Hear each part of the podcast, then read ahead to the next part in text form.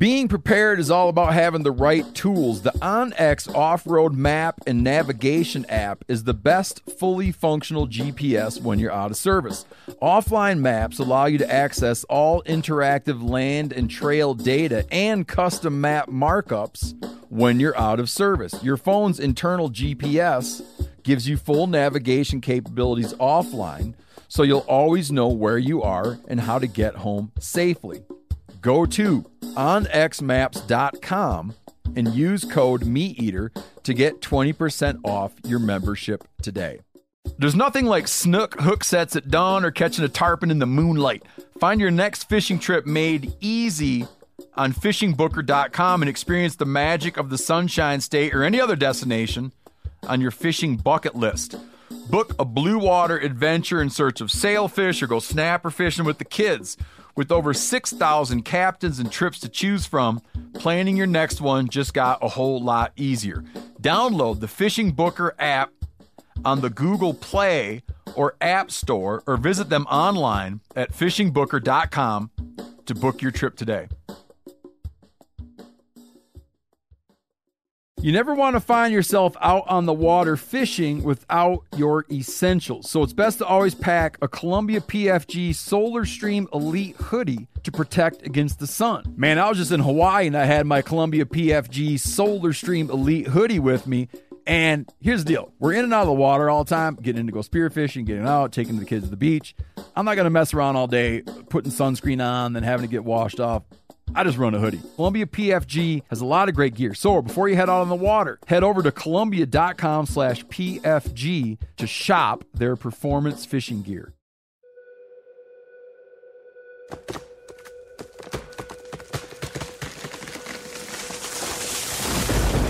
This is the Meat Eater podcast coming at you shirtless, severely bug bitten, and in my case, underwearless. We hunt the Meat Eater podcast. You can't predict anything. Presented by First Light, creating proven, versatile hunting apparel from merino base layers to technical outerwear for every hunt. First Light. Go farther, stay longer. All right, everybody, it's the return of the author, Buddy Levy. He's the author. Uh, he was pre- he was previously way back at episode 197. God, was it that long ago? Yeah, I was just thinking the same thing. That was I a feel like long you were time just sitting here a couple minutes ago. The episode "Eating Folks in the Arctic." that was a good title. It's a great one. what, t- tell about the books you came because you came in and we talked about Crockett. You bet, yeah. And uh, wrote a book called American Legend about the life of, of David Crockett. And uh, then Labyrinth of Ice was a book that I wrote about the Greely expedition that ended up with some cannibalism involved and, Sure, uh, man, yeah. you know, grim experiences. Oh, it's just like two. It's like I don't know how you could write the stuff. You know, it's funny. I, I got asked by one of my professors a while ago. He's like, "Do you ever write books in which no one dies?" And I'm like, uh, "No, I haven't yet." Oh, just everybody's like their feet falling off, and they, t- they take their mittens off, and their hands stuck in their mitten. It's just like, oh man, I could believe you went and, and now you, your your new book's out, Empire Stone and Ice, and it's like a bunch more people freezing to death and dying, and Yeah, I like it. I like to see uh, people at up against it. You know, when they are um, in the elements, having to use their wits to survive. You know, and a lot of times, you know, the expeditions start out with lofty goals, and they're Sure. they're um, you know they're trying for new lands or to reach the North Pole or But something. I, but I always go into them knowing this. Um, the only reason I, I'm thinking as soon as I start the book, I'm like the only reason someone wrote the book is I can tell this must all go to shit. It's not going to be a big book about how it went great. well, endurance. Though I will say that people always say, like, you know, is this like endurance? You know, um, Shackleton's Antarctic expedition. I go, yeah, it's really like endurance, except in endurance, everyone lives. In my books, most people die, Yeah. um, which isn't not necessarily true. Like maybe half, you know. So And in- there's a little bit of a happy ending component. Yeah, If, but you, if, you're willing to get there. It's like a half glass full, half Right. glass. Crew, crew half half. He's a crew half full or crew half empty kind Well, of guy. also, I'm always like, I don't want to give spoilers, you know, even though um, when you look at the cover, The you're spoiler. like, what's the that's what's not sub- going to go what's well. the subtitle? a disastrous and heroic voyage of the Karluk. See, it's got both. Yeah, glass half Yeah. full, glass Yeah. half empty. The disastrous, It's an image of a ship that doesn't look like it's going anywhere Yeah, anytime and- soon. the disastrous and heroic.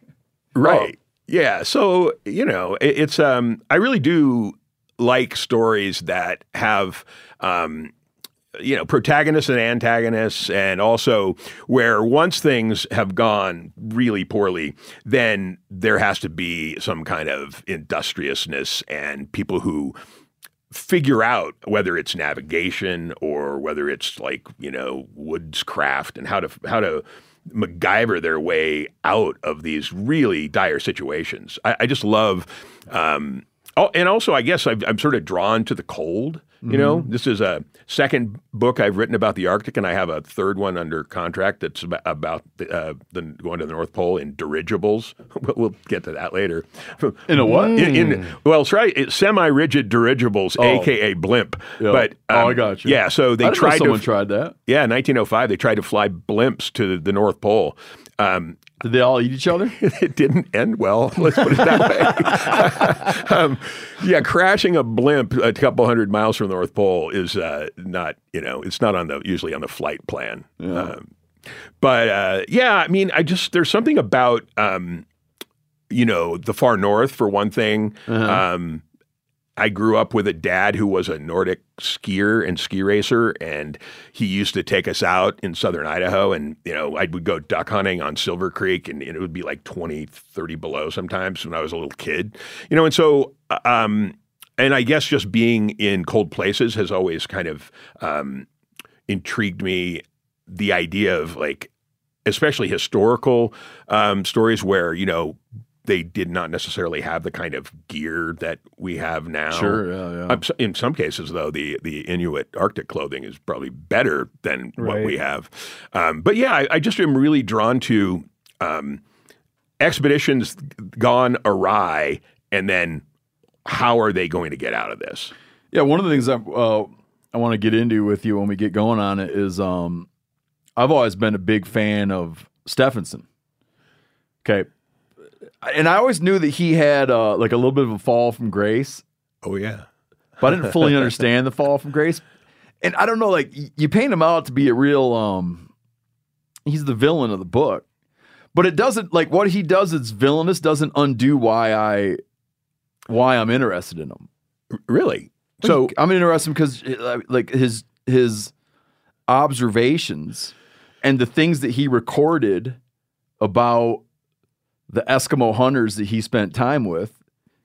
I mean, he had observations and and and um things about uh, life ways and cultural practices that I, I, haven't encountered anywhere else. I mean, he might have been a total like, "What's in it for me?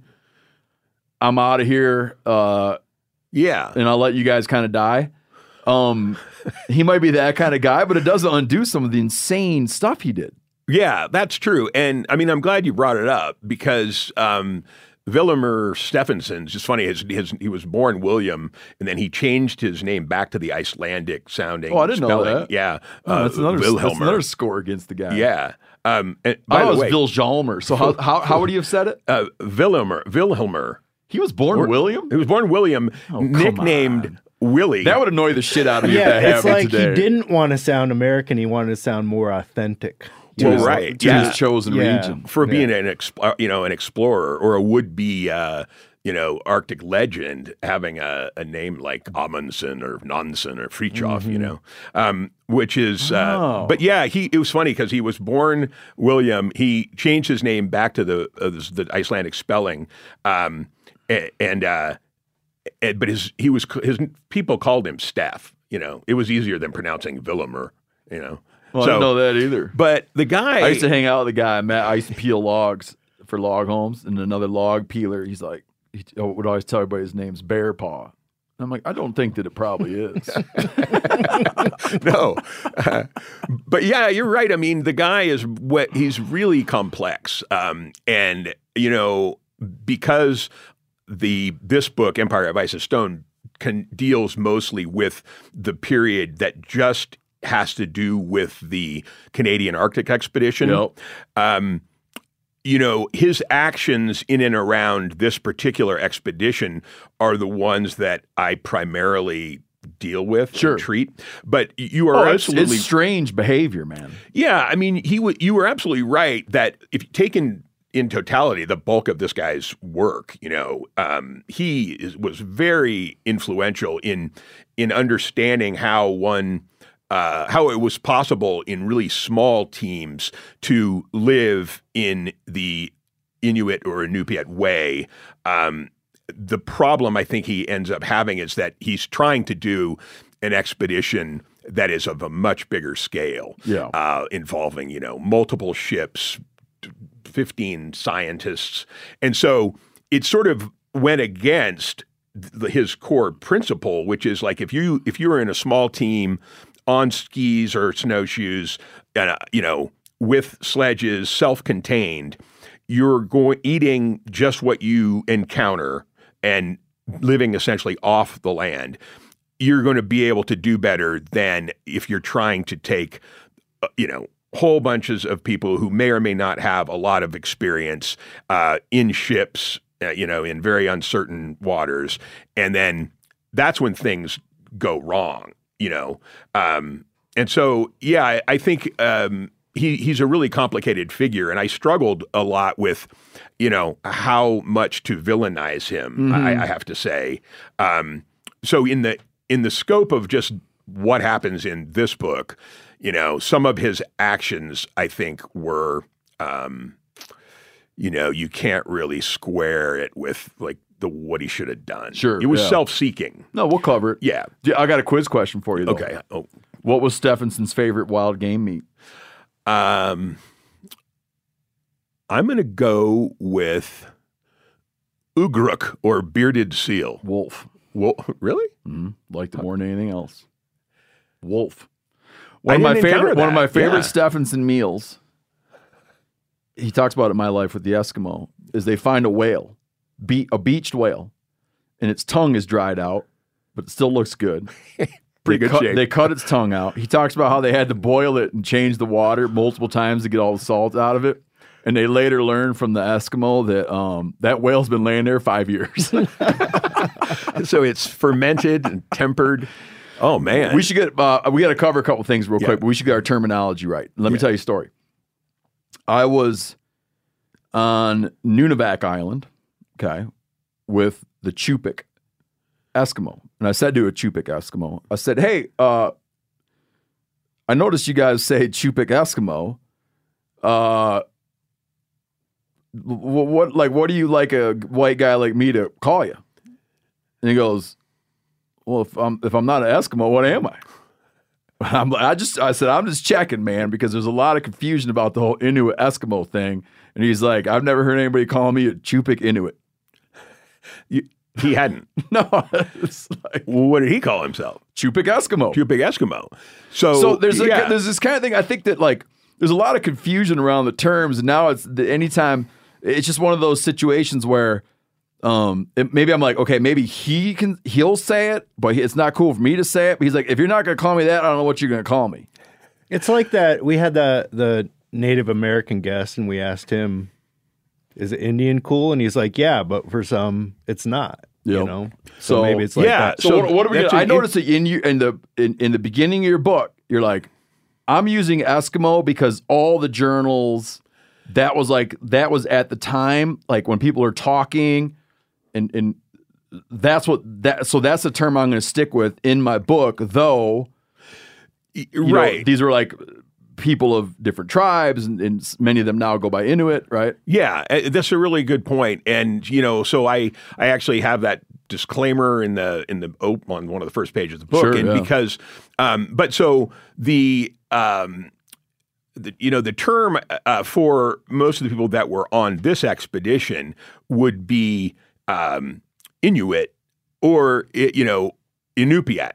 And so it depends a bit on where they're from, you know. Yep, and yep. and so I think it's important to distinguish, but it got a little bit clunky um, to that's why I wanted to just use the word Eskimo because they were using Yeah, the word yeah, Eskimo. all your sources were using it. Yeah, though you know it's it is important to be sensitive to what people actually like to be called. No, where that, well, that- that's why I'm outlining for you that I just asked a person Right. rather than guess. Right, right. And it was right. it was it was an unexpected reply on his part. Yeah, yeah. I, I think, um, and so you know, for the most part, the the people that we're dealing with that went on the expedition, who came with the family, who came with Stefansson, and he picked up near Barrow. They were a are- Nupiat. Yeah, yeah. And so, um, they and there were there were four mainly, and then this other or five who originally went on the expedition. Right. Yeah. What And- uh, w- w- they there's a point we got to okay, this is the last thing we're going to do. okay? And then we're going to start from the beginning. Okay, This is the last thing we're going to do though. Uh once you cross the Bering Strait, okay, some places it's what 57 miles and all of a sudden you're in Siberia. Um was that a completely different sort of like tribal like like it, once you cross the strait, would you would you find more people who were Inupiat, or is it a different, whole, totally different tribal history and different groups of? Humans? Yeah, that's a really interesting question and a good one. So, yeah, you know, if you're going up there, looking at the map to the left, you know, Russian Siberia, um, like Chukchi people and Oh, Chukchi. Chukchi, and then you know to the right, Alaska and in um, Canada, you you know um, Inuit. Inupiat, um, and so like, and that was it's really interesting because there were some of the the um, native members of the expedition were like freaking out when they realized they were going to be landing on the Siberian shores. They're like, you know, my people have told me you land there, like you don't come back. They will kill us. And you know, they just had some of it was just lore that Yeah. they had heard, um, but and, and they end up being treated very well um, by the indigenous people of of the Siberian side. Yeah. Um, but yeah, it's it's uh, it's an interesting question. You know, like- in uh in Barry Lopez's Arctic Dreams, he's out hunting. He, he's out hunting with Eskimo hunters, and they're off Alaska, and they're hunting walrus. And he says for a while, he goes, we're, we're, they were technically in Russia, You right? know, and because so, yeah, yeah, and so there's like a, a little bit of fluidity about you know. To to, the, to them, I doubt they were talking about that being one continent and this being another continent. Right. I mean, you can be on a, a floating berg, and all of a which which the people in this book end up on, you know, and uh, like a mile square chunk of ice floating, and you know, at at some point, you like are crossing into other territory, you know, Yeah, above. Russia now, and all of a sudden, it's like, oh, these people are different. Wow, wow, we're on a new continent. yeah, trying to not die. Uh, all right, so let me back up one sec because I got I got to talk about a funny story. Um, the guy wrote in as they do. So this this guy writes in this letter. Um, says nothing to do with Arctic exploration. He's got a brother named Murray. It's a good name for a story. It's a, it's a w- good way to start a story. Yeah. His brother Murray. you just like yeah, I don't know, man. Starts to Sets paint it a picture. nice. Yeah. His brother Murray is driving through the night on an archery deer hunt when his truck ran out of gas. His truck and his gas can were old. Okay. The truck's fill spout had the flap on it, and his gas can spout was made for regular gas, so the spout diameter prevented him from filling the tank directly from the can. You can picture this, right? I keep, I'm going to point out to listeners, in my truck, I keep a little funnel that's well adapted to my, a little male, yeah, like a little funnel well adapted to my truck's intake. He took an arrow out of his quiver to prop open the flap and was going to spill gas from the can into the opening. Totally makes sense. Mm-hmm. With the arrow holding the flap open, he reached for the can from the bed of his truck and promptly pushed the arrow's nock into his eye. He pulled the arrow out, filled the tank, felt okay, proceeded on his trip. The next morning, his eye was swollen shut, so he headed for the hospital. He was examined by the doctor who took x rays and determined that no permanent damage was done. Over the next year, Murray had recurring sinus infections, which he never had before. He'd take the prescribed antibiotics, get better, only to have the infections return. Now, here's what this story takes. You can probably see where this is going. But I need to, I almost want to call uh, our resident doctor, Adam Allen. Yeah, we haven't talked to him. We haven't had reason to talk to him a Like, while. okay. One day I'll Okay, going on with Murray here. One day while at work, Murray had something caught in his throat, began to cough. He coughed up a pocket of mucus that had something hard encased. When he wiped the object clean, he found the nock of the arrow, which had come loose, got into his eye socket, worked its way through his sinus cavity, and then out the back of his throat in a year's time. I got a lot of questions. The X plastic did, plastic didn't show up on the X-ray. like I, I wear contacts, so I just don't know how. But you hear about those dudes that get shot by nail guns and don't know it. Sure, yeah. It, it's And that doctor that broke that file off up in my mouth. my my other question is how did he not notice the nock was missing from the arrow? I could totally see how you wouldn't notice Just that. toss it in the bed of the truck. And, Or you'd think that it like you'd think that it whatever in all the fuss. i wonder if he kept it for a You ought to write a book about that. That's it's a mystery. Yeah. That'd be a good book for you, man. But yeah, Uh, no plastic showed up on the X-ray. I don't know, man. I give it a 50-50. Phil's not buying I'm it. not buying it. You're not buying it, Phil. We got to talk Phil's to calling Alan this guy. about it. Phil's saying this guy's bald faced liar. I think this guy might come down and beat Phil's ass. He's risking that for sure. We got to talk to Alan. You call me a liar, Phil? Phil's gonna know when he hears that from across the parking All I lot. know when he hears that from across the parking lot, he's gonna know that his theater days are through. That's Yep. right. All I know it's a better outcome than if uh, the other end went in with the broadhead. Yeah. You know that. you can cough that up. Here's here's a correction that came in. This guy has no. uh, Listen, I'm gonna read the correction. During episode 398 with Cole Wetzel, Steve makes an error when discussing the capitalization of wildlife species common names. quoting here. Steve is correct when he states that black bear would not be capitalized when used in a sentence. Okay. And also that proper nouns such as English would be capitalized when used like an English sparrow. I was talking about how I need to do a seminar for my colleagues because I will oftentimes have to go through something incorrect where someone capitalizes black bear. Okay. However, he is incorrect that sparrow would not be capitalized when, usil- when utilizing a species official name such as English sparrow. Still quoting. The American Ornithological Society states on their website English names of birds are capitalized in keeping with standard ornithol- ornithological practice. As such, unquote, as such, the official common names of all bird species, such as whooping crane or red cockaded woodpecker, would be capitalized when written. If using more generic descriptors such as woodpeckers or eagles when describing groups of birds, the lowercase version should be employed. He goes on to say, I know Steve prides himself on being correct as evidenced by every time he argues about a missed trivia question, so I just wanted to provide a helping hand. I have one word for this person. Uh uh Yeah. First off, the That's American my retort. Ornithological My retort is uh uh yeah. First off, uh, the American Ornithological Society doesn't get to decide what's proper English, right? I know. He could have, like, listen, It, it makes no sense to me that he he agrees with you that black bear would not be capitalized either word, but English sparrow both would be capitalized. Or I don't red I- cockaded woodpecker would be capitalized, which is is- just like black bear. Yeah. He's How about like you're saying, like, I, like, like, don't get your don't get your grammar from wherever you got it. Also, there's a phenomenon, and, I- and I love this guy. Thanks for listening. Listen, I'm not hacking on him. I love. It's great that he wrote in. Not hacking on him. I'd rather he wrote in than didn't. But you're just wrong, buddy. The other thing I'll point out is, um, some I, I know some people that when they're telling me stuff, I'm always like, how could they have gotten that information?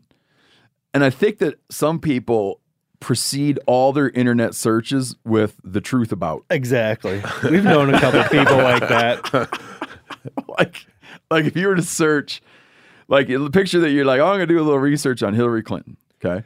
Yeah. And you type in Hillary Clinton, okay, and you could read that stuff, or you type in the truth about Hillary Clinton and Oh, read boy. that stuff. Yeah. It- it's like because you sort of like there's there's two, you know, versions out there.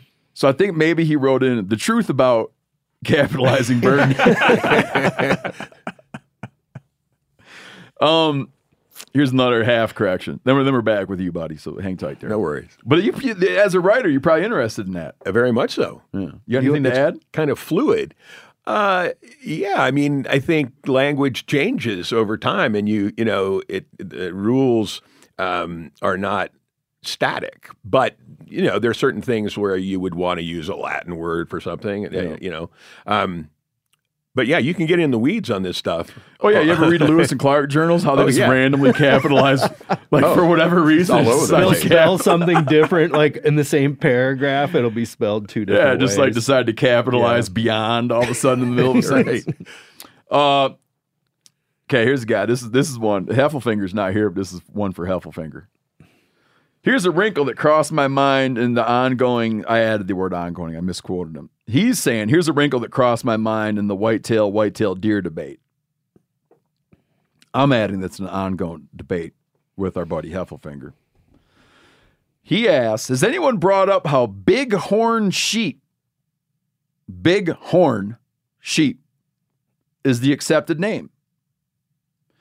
It looks to me like it's grammatically the same as white-tail deer, but no one insists that you call them either bighorned sheep or just bighorns. Wonder what Heffelfinger thinks about that. Bighorns is pretty common, I feel like. Yeah, yeah. But I get what he's saying about the comparison to white-tailed and bighorned. I bet if you went back in time, mm-hmm. you would find that they probably once upon a time, Heffelfinger will have some smart ass, know it all thing to say about this. But I bet if you went back in time, it was like big, You'd see an example of it. big hyphen horned. Well, it was before it was officially named. They would just describe these animals as that deer is Right. white-tailed, that Yeah. sheep is big-horned. But now, and then it just becomes like Buddy was saying, becomes something entirely on its own after a while. So you'd have to look at what, um, yeah, it'd take about three seconds to go look at like what is its official name. I think its official name is bighorn sheep. Yep. But this guy's not wrong like the last guy. No, that was wrong. Remember, do you, when you were a kid, did you watch Happy Days Oh yeah. reruns? You Yeah. remember when Fonzie had to apologize, but he uh Yeah, he couldn't do he it. couldn't pronounce say wrong. the word. He'd be like, "I was." All right, buddy. How do we begin? Um, let me set the scene. One of the things I like most about this book is it, it- I'm- you're going to take off after this. Is that um, when when I give a at times I'll give a list of like 10, 10 my ten favorite books, ten greatest books for outdoor enthusiasts. My life with the Eskimo is always on there. Okay, It's amazing. Yeah. let me get uh, like Arctic Dream. It's like Coming into the Country by John McPhee. Like greatest greatest book for outdoorsmen. Okay, be like Coming into the Country for John McPhee. My Life with the Eskimo by Stefansson. Arctic Dreams by Barry Lopez. Journals of Lewis and Clark. No, never put No? that on there. Okay. No, no. Too many capitals. Yeah, I can explain why. Okay. Just yeah, I I don't want to get into it. Um, but it's always on there. I I love it that this book begins and Stefansson is like literally finishing his manuscript of My Life with the Eskimo.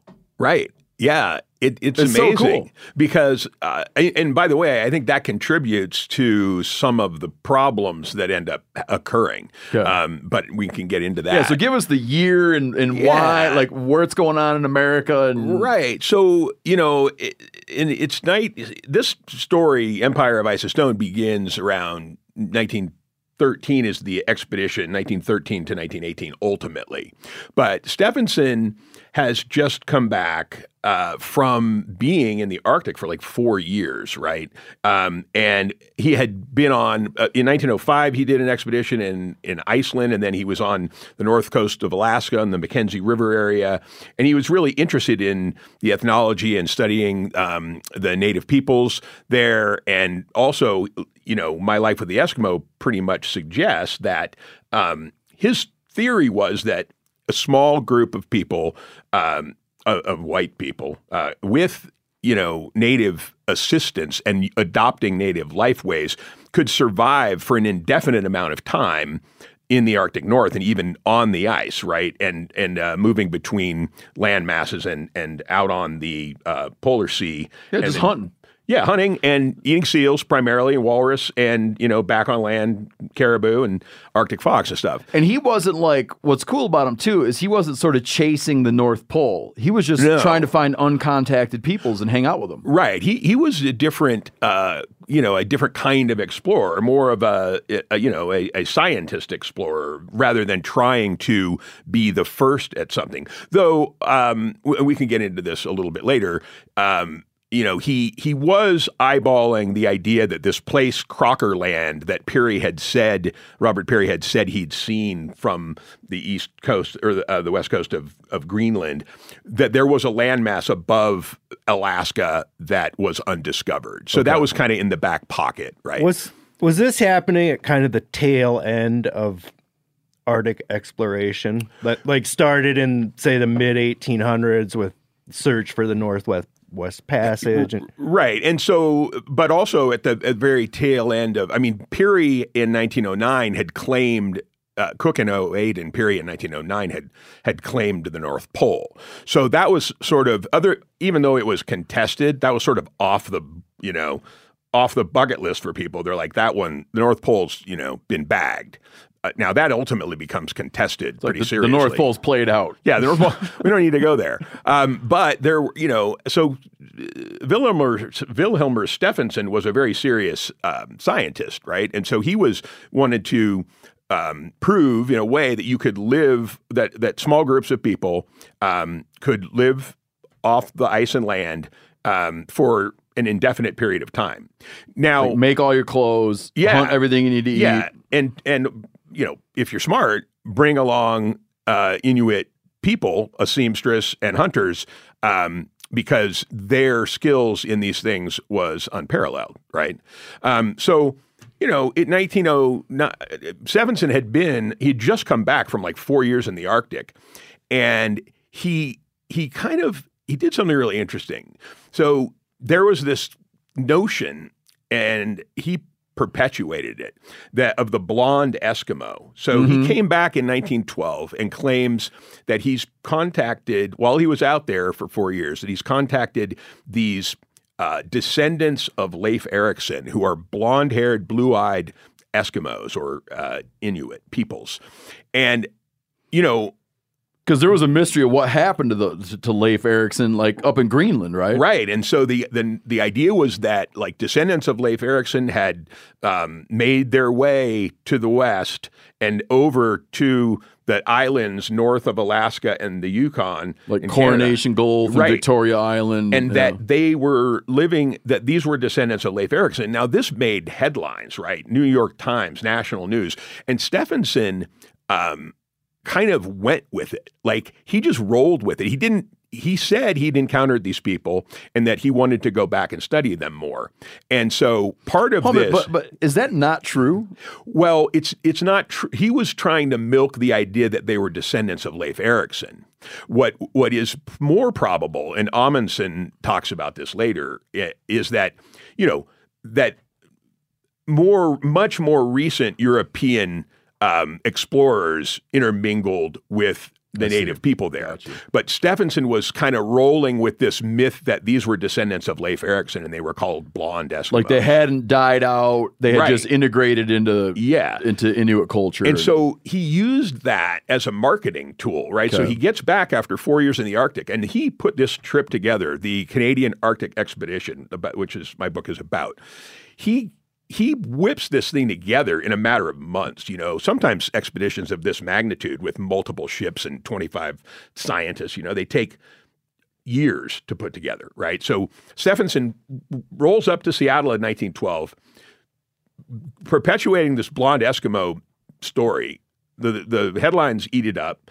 He flies over or, or sails over uh, uh, to Europe and goes to the, like an international polar conference and starts talking up like this new expedition. He's going to go try to find these blonde Eskimos and um, write about them, and also that there's there was a theory that there that Peary had seen this place called Crocker Land, which was a landmass uh, above Alaska, but it was undiscovered, right? So those two things were kind of the impetus for um, getting this expedition put together.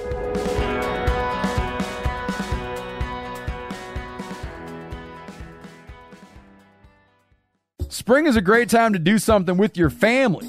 Do some spring cleaning, which I kind of started today outside, planning outdoor activities, which I'm always doing, taking a little trip to Hawaii with your kids for spring break, which I just did, which was great. You know what else you can do for your family this spring? You can shop for life insurance with Policy Genius. Make that part of your financial planning for the year. I've said it before a, a thousand times, I'll say it again. When my wife and I, when we started having kids, we got serious about life insurance, and man, I felt so much better after we did.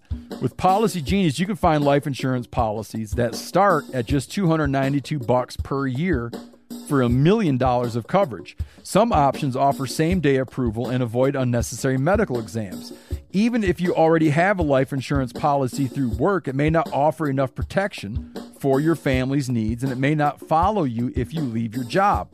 So save time and money and provide your family with a financial safety net using Policy Genius. Head to policygenius.com or click the link in the description to get your free life insurance quotes and see how much you could save. That's policygenius.com. Looking for the perfect gift to celebrate the moms in your life? Aura frames are beautiful Wi Fi connected digital picture frames that allow you to share and display unlimited photos. These things are super cool as a gift, especially if you got mom, aunt, grandma, whoever, and you want to like keep them up to speed on what the family's up to. Okay, it's easy to upload and share photos via the Aura app, and if you're giving an Aura as a gift.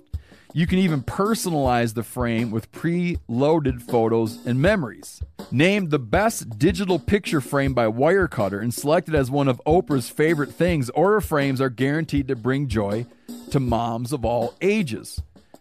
You can share photos to the frame instantly from anywhere, meaning you share videos, photos from any device, and they will instantly appear on the frame, wherever it is in the world. There's no memory card required. Right now, Aura has a great deal for Mother's Day. Listeners can save on the perfect gift by visiting auraframes.com to get $30 off plus free shipping on their best selling frame. That's A U R A frames.com. Use code MeatEater at checkout to save. Terms and conditions apply. Rain or shine, every day is a great day for fishing, right? And you probably got rain gear, but you shouldn't overlook sunny day gear. Columbia PFG Solar Stream Elite Hoodie has you covered on the sunniest day. Man, I was just in Hawaii and I had my Columbia PFG Solar Stream Elite hoodie with me. And here's the deal we're in and out of the water all the time, getting in to go spearfishing, getting out, taking the kids to the beach. I'm not going to mess around all day putting sunscreen on, then having to get washed off. I just run a hoodie. I mean, who wouldn't trade a sunburn for a trophy fish? But why do it if you don't have to, especially when this Solar Stream Elite hoodie is built with broad spectrum UV protection? We're talking UPF 50, and it has airflow so you don't overheat. And what's the alternative? Putting down the rod every half hour so you can slather on some sunscreen. Seems like an easy choice to me. So if you're going to be spending long days out on the water, and I sincerely hope that you will be, head on over to columbia.com slash pfg and shop all of their performance fishing gear so Stefansson goes over to Europe, makes a couple of presentations. All the while, he's talking to the Canadian government. He's trying to get financing from the American Museum of Natural History, the Canadian government, and within like three or four months, he cobbles together this um, expedition that's going to have the most scientists. Uh, I mean, this is arguable. Some will argue it, but the most scientists that have ever been on a polar single polar voyage. Um, three ships. Um, one of the greatest ice navigators in history, this guy Robert Bartlett from Newfoundland, who's a badass, total badass. Yeah. And then, you know, he's cobbling this thing together. The, the thing that I found really amusing is that while so they they take they they he gets all these scientists together. He gets the money together from um, the Canadian government. Uh, he agrees to become. Uh, you know, he, he was an he was an Icelandic American because he was he was born in Manitoba. then they moved to North Dakota when he was like three after a couple of his family members died in a flood, and then the family moved to Nodak. And then so the Canadian government is like, well, we'll pay if you become a Canadian citizen. So he was just totally flexible. He's like, well, I'll do whatever you want, man. Sign the papers. He becomes a Canadian. No patriotism. So he's an Icelandic American Canadian, you know? And uh, so he, he cobbles this thing together. He, they take the Karluk, the ship that's like unsuited really for the task at hand. Like a whaling, a whaling vessel. Yeah. I mean, it was a, you know, and it was a Karluk is the Aleutian word for fish, and they it was used in Seattle in the in the salmon industry, and it was a whaling vessel. It was like How long was that 30 years- boat? The boat's about 129 feet, Okay. and uh, so Ship, I guess. ship, yeah. But I mean, what what what's so bizarre about this is, and I love it in a way about Stefansson. He's so badass. He's like, you Bartlett. He ends up enlisting this guy Bob Bartlett, who's who had been. Uh, the backstory on Bartlett is that he had been on two attempts to the North Pole with Peary as the captain of the SS Roosevelt, like Peary's ironclad, super badass ice breaking expedition vessel, right? And so Bartlett had gone almost to the North Pole. He got sent back because uh, Peary took uh, Matthew Henson instead for the final 150 miles. But he was uh, already a known um, explorer and had won like the Hubbard Medal. He was a big deal. But Stefansson ends up like, okay, I'm going to use this guy. Um, and I'll meet you in the Karluk um, up in in Nome. So, but Stefansson takes like a cruise pleasure ship, the SS Victoria, and he's on the ship heading toward where they're all going to meet in Nome, uh, and he's he's like writing the manuscript. He's got uh, a secretary with him. He's finishing the book, like My Life with the Eskimo, thinking about how I'm going to turn this into a bestseller while this new expedition uh, is supposed to be taking off in like a month. So he arrives on a you know on a separate ship um, and then rolls up to Nome and is like, okay, well, let's go now. Submits his So, manuscript. and, and then they take the manuscript Yep, and like he's me and Brody. it's how you right up to deadline. Was he a, was he a popular writer? Well, at the yeah, time, yeah. I mean, he was becoming um, like a, an Arctic expert, right? But so this thing, he had spent four years. Um, he was just dropping this manuscript that was going to be like my life with the Eskimo. How you know, here's how it's done, and then, but that was going to be published like probably when he came back or handled by other people, so that he would come back to. Uh, you know, a bestseller, and, Uh, the, and he's got the follow up ready right, to go. Right, he's got the sequel. Um, that's what I've been doing: Labyrinth of Ice, Empire of Ice, and then Realm of Ice and and uh, Oh, there you Sky. go. Yeah. Um, but what I found so interesting about him is that, like, so he was he was multi-dimensional. You know, he already had lived. Um, in small, you know, with small groups um, in like the Mackenzie River Delta for y- years and living pretty much off the ice and, and land and, and sea ice. And so he had, um, he was very good at that.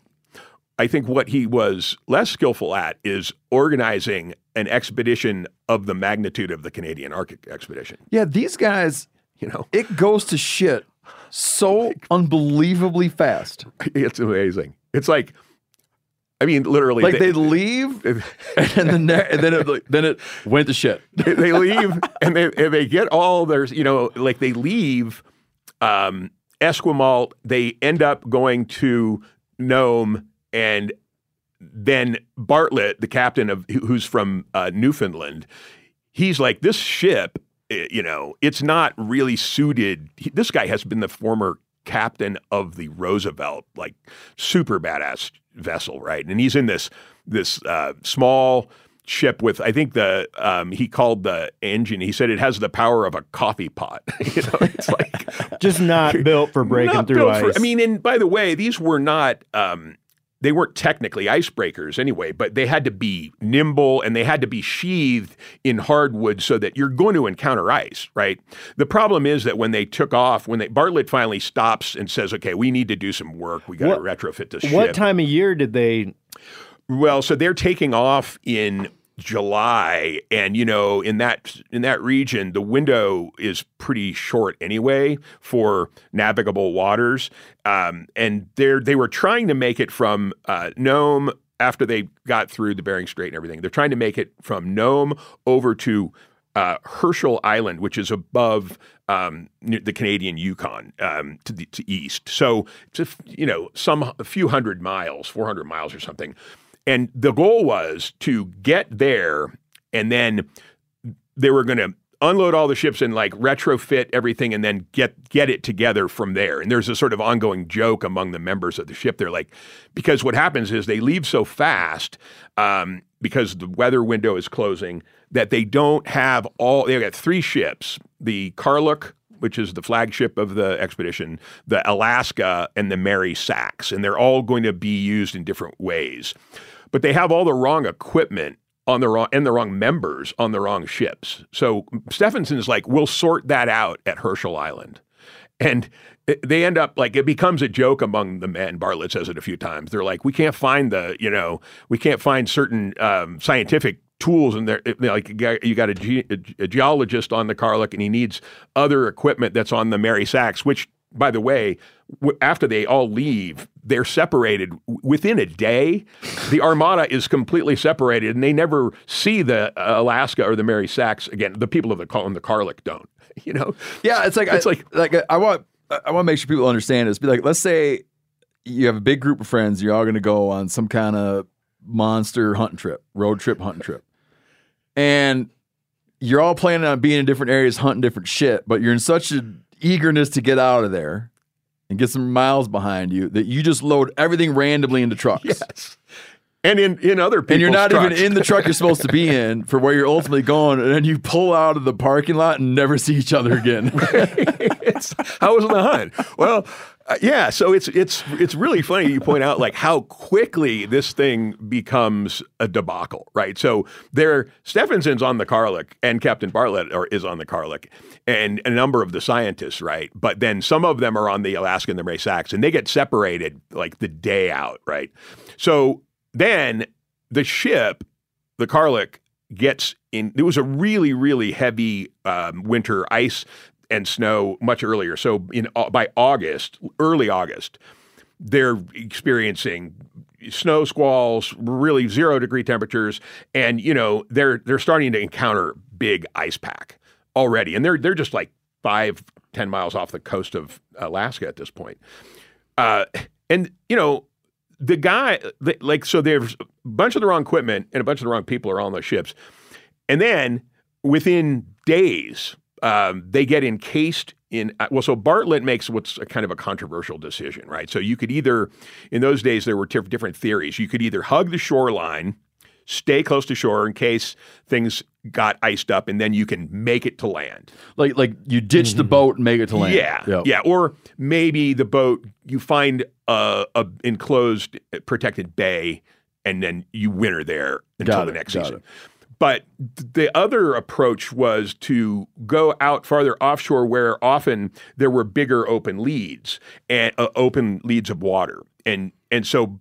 Bartlett, after consulting with Stefansson, and this becomes kind of controversial because they don't really agree on who said what. Bartlett decides to take the bolder choice, which is to go offshore and then head east through, now, you know, weaving through open leads between the ice and make it to Harold Island. Yeah, uh, I just want to clarify a thing here, and you can chime in on this. The way you can imagine the polar ice is, um, it's fracturing all the time and coming back together again, and windstorms will blow big chunks away. So you you can pick your way through it, and then it'll get calm, and everything will weld together, Right. and then it might break apart in a different fashion. So they're literally like getting stuck in the ice. Then they drift for a day. Then all of a sudden it opens up, and they can make some more headway Yeah. and then they dodge a chunk of ice and they get frozen into some more ice and then they realize they're still moving because the ice then they're stuck in ice that's moving Right. at high speeds. Kind of like going through, you know, uh, an, an ice jigsaw puzzle Mm-hmm. whose pieces are being moved around by wind and current. Right. And so there's kind of a there's a way to weave your way through the labyrinth. It, um, and you know, you have to make headway when these things open and part and there's a, like a few miles of open water. But the stuff is all happening earlier than usual. And so um, they never the irony of this is that like the first thing they're trying to do we're going to take these three ships leave go over point barrow and then head east to this place called herschel island and meet there they never even do that so the, like because the car now what ends up happening is that the the two other ships the alaska and the mary sachs they make it through, but the story that I follow concerns itself more with what happens to the members of the Karluk, which is the flagship. And Stefansson and the captain Bartlett are both on it. So, and a bunch of scientists, and then an Inuit family and um, a couple hunters. So Bartlett try, makes the bold move. He's going to go offshore and try to make his way north and then up and around and meet it at um, Herschel Island. Within days, they are what's called beset or encased in like a mile square of ice, right? So it it sort of knits all around them, and they're they're like in a floating iceberg, though it's not like high berg. It's it's like a flat floe, right? And it's hauling ass. And it's well then so and and then things really go whack. So they they they hang out on the ship like waiting around for a while to figure out like what's going to happen. And two really important things happen early on. Um, one is that while they're still within striking distance of the northern Alaskan coastline, Stefansson at, uh, in in second week of September decides, "Hey, I'm going to go caribou hunting." He basically tells Captain Bartlett, "I'm going to go caribou hunting. I'll be gone for about." 10 days to two weeks should no disaster occur. And, and Bartlett's like, what? What? You're going caribou hunting? And no, he pieced out. I, I, he so there's a whole there's a whole thing that's going on here, which is that, um, and you know, I told you I'm not really I, I hate spoilers, but it's like you know, my, Oh, my- you just my- got to lay it out. you got to lay it out. You got to trust people are going to yeah, read the book. Yeah, and so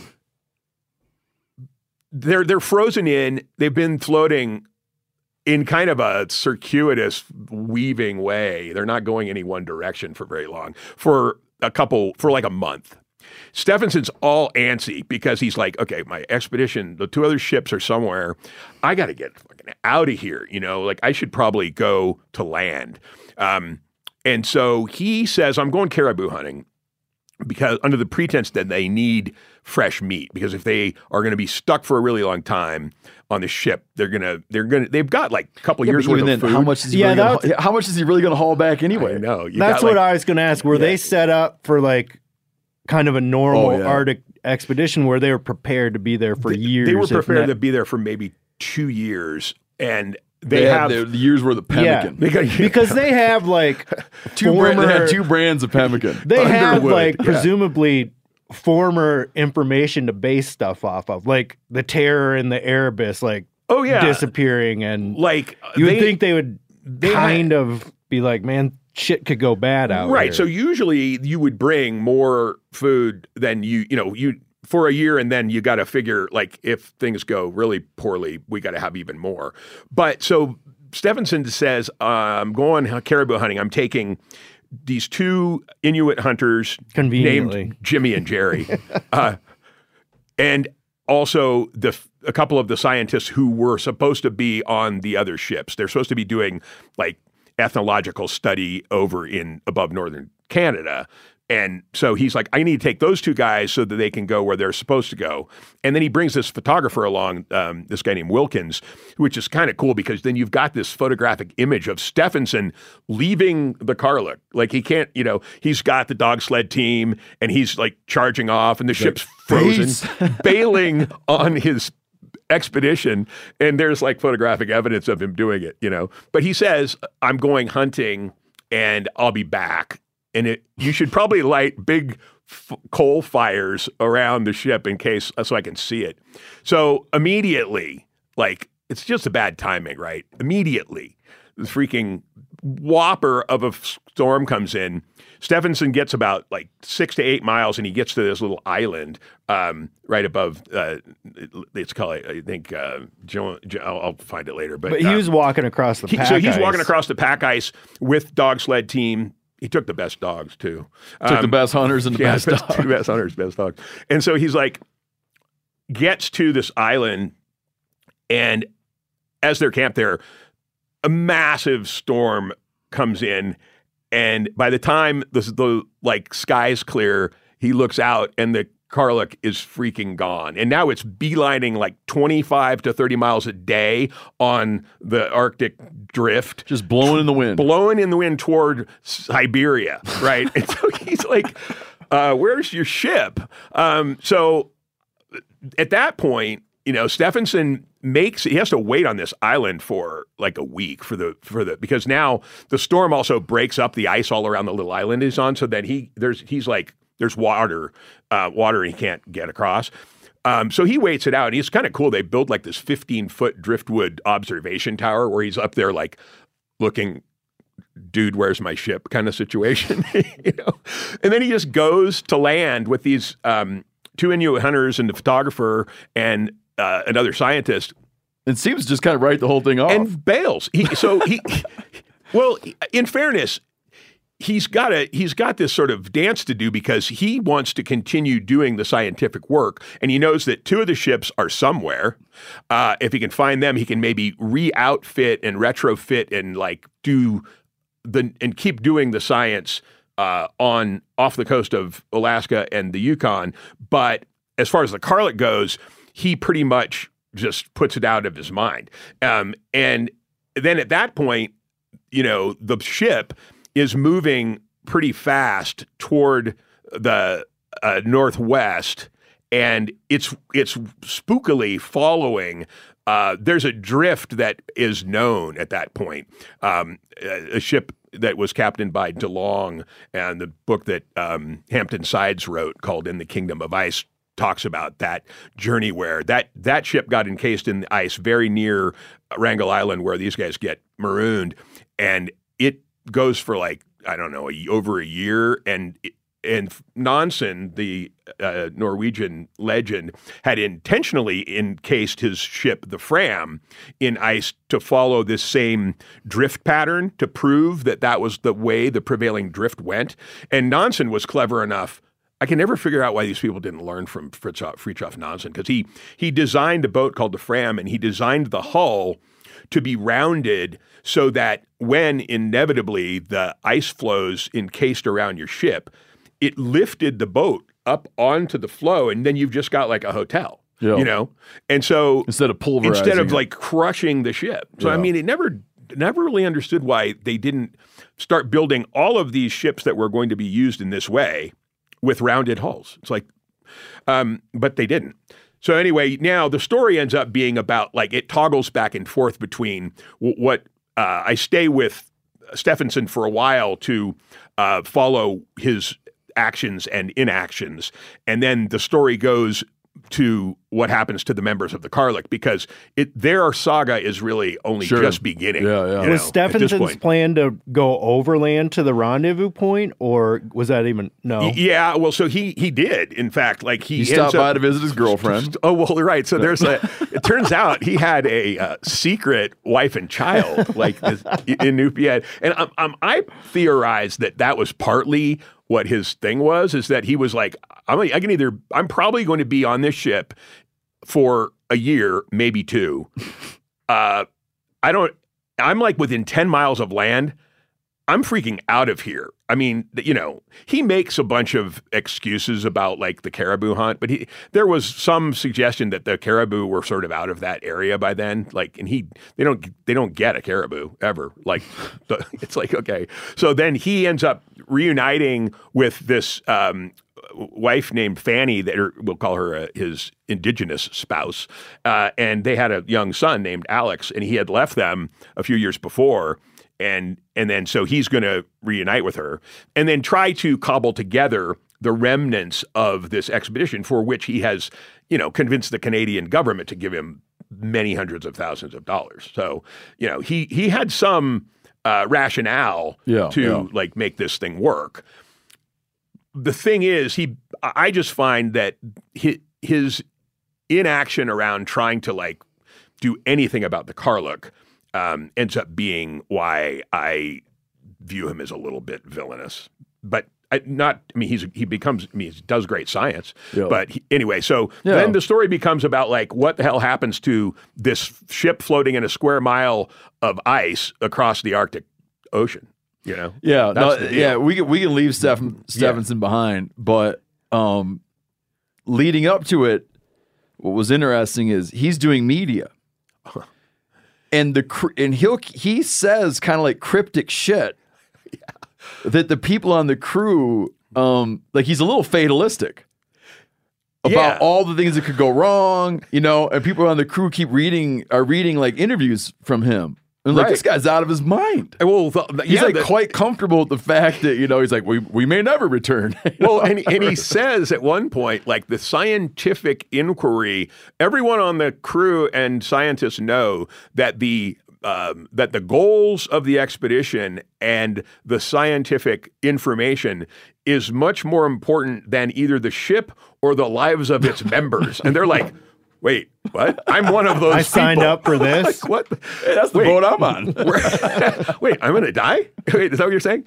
And so, yeah, they're not happy and they have like, you know, they have big meetings. This is before they ever even leave. And, you know, some of them are saying, like, I'm not going if that's the case, right? like if that's his attitude. Well, also, he makes them sign over, which was not uncommon at the time. Like, they're all going to keep journals and diaries and stuff. Uh, thank goodness, or I wouldn't have these books, you know.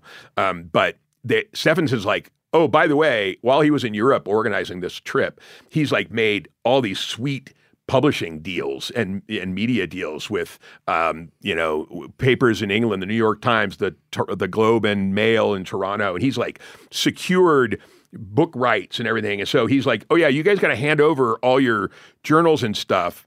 Um, so he decide he's not going to get paid. They're all getting paid. So his rationale is, "Look, you're getting paid. I'm not getting paid as a member of this expedition, even though I'm the expedition leader, but I'm going to get paid on the back end on publishing rights. So he's organized this whole um, empire of, uh, of of publishing, and you know they're reading about this in the paper, also going, well, so wait, what about uh, like what about us? And he's like, you know. You signed the you signed the contracts. What can I tell you? you know, like, get on the ship, man. All right, so let's pick it back up Yeah. with the Karluk. Right. So this is where the story I think gets really freaking good. I, I look at it in terms of like sort of three stages of, of uh, what happens. Right. So after Stefansson goes on his caribou hunt, you've got I don't know, man. The numbers are elusive to me, but like seventeen, no, twenty some members are still on the ship. Um, you've got like thirty sled dogs. Right. You got a couple of these skin umiaks that are pretty cool. You They got a house cat. They got a house cat, Nigeraurak, who's just awesome, tough cat. Um, and they're floating really fast on this encased in ice toward Siberia, essentially, toward the north of Siberia. Now, th- they float for months, right? Now, this is not uncommon. Like, you know, um, and the ship is set up, right? So they've got, they're still trying to do some science, right? They're, they got this dredging um, mechanism and they build an igloo out off the ship and they this one scientist uh, murray is like hauling up all sorts of um, creatures and sea life that has never been seen before they were doing legitimate science but um, that ends up sort of falling apart because And they got like that, like sextants and whatever the Yeah, hell they yeah, use. They, they know where they're at. They're they- taking soundings of depth. And, yeah, they have uh, a, a general idea of where they are. Um, but the but now, okay, it's starting to get to be September, October, November, December, right? So then, in the weather, you know, now the light's gone. Uh, so now you've got basically Arctic night has fallen on them. They can't, you know, they can't really take readings anymore. It's pretty much dark. And so they're floating along. They celebrate like Christmas on the ship. They're out there. What I love too is that, you know, they're they're doing some really interesting things. They got this um, character who's on the ship named Bjarne Mammen. He's only 22 and he's a Norwegian um, guy who who's really into skiing. He was a ski champion, so he's like teaching all the he's teaching Captain Bartlett and all the other scientists how to ski. Right? He, they build jumps and stuff. Kind of unwise because Bartlett like bites it at one point and almost breaks his hip. You know, he's like, probably don't need the captain, you know, doing Nordic ski jumping here. right? It's like, what the hell? And but you know, they're living they got enough food. They they you know, their the living quarters uh, are fine. they shoot some polar bears. They shoot a couple polar bears en route. Um, they go duck hunting. One of the scenes I really love is that they they had these Peterborough canoes that were on the ship that they were going to be using. They were going to sort those out at Herald Island, and they were going to use them on the Mackenzie River Delta. But so they take these out in some of the, they start noticing a lot of ducks out there, right? So the couple of the Inuit members who they had hired on at Barrow Point um, Barrow are doing a lot of seal hunting, and Bartlett and one of the couple of the scientists are, are like, well, look, there's a bunch of ducks out there, and they did have some shotguns, so they end up taking these Peterborough canoes out in the in the open leads, and it's pretty cool. Like they set behind these ice hummocks as a blind, and then they go flush up a bunch of ducks, and you know these these guys were not practicing. Uh, you know, game sportsmanship. They're like water sluicing Sure, yeah, 50 yeah. ducks. You know, they won't need them for food. So they they get a bunch of ducks and and um, they're shooting. They shoot a few polar bears. Um, I was surprised too that they, they're eating those bears raw.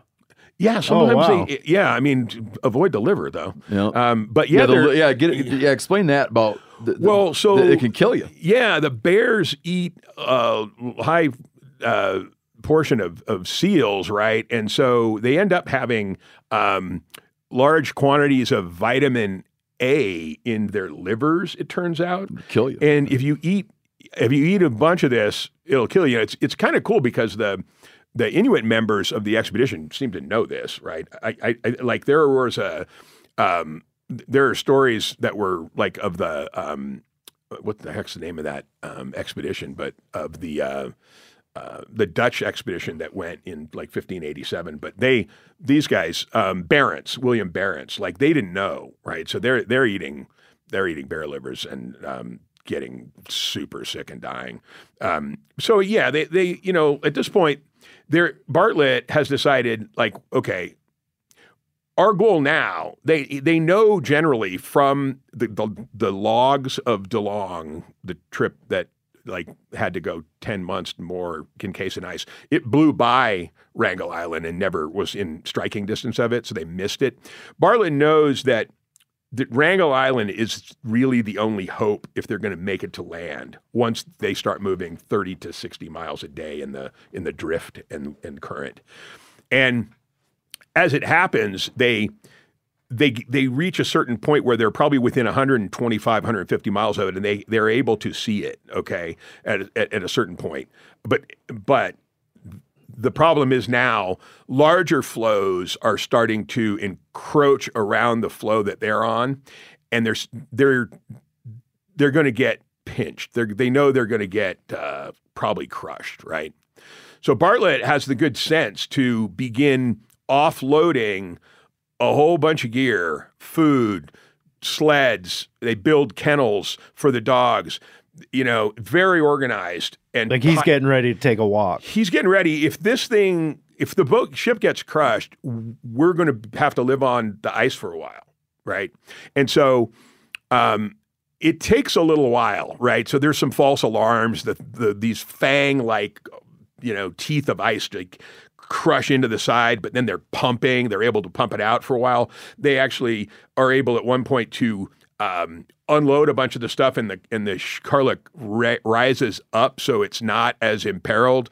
And that sort of the picture on the cover is is when it was a little bit up higher, and they got ice blocks and stuff shoring it up eventually that's all you know the ice is way too powerful and the ship gets crushed and by that time though bartlett has had the great forethought to have you know a year's worth of food and gear and they've built some igloo shelters and they with a lot of the crates and stuff they have one it's called the box house so they have Manufactured sleds. yeah, they manufactured some uh, Peary style sleds while still on the Karluk, and they've got dogs.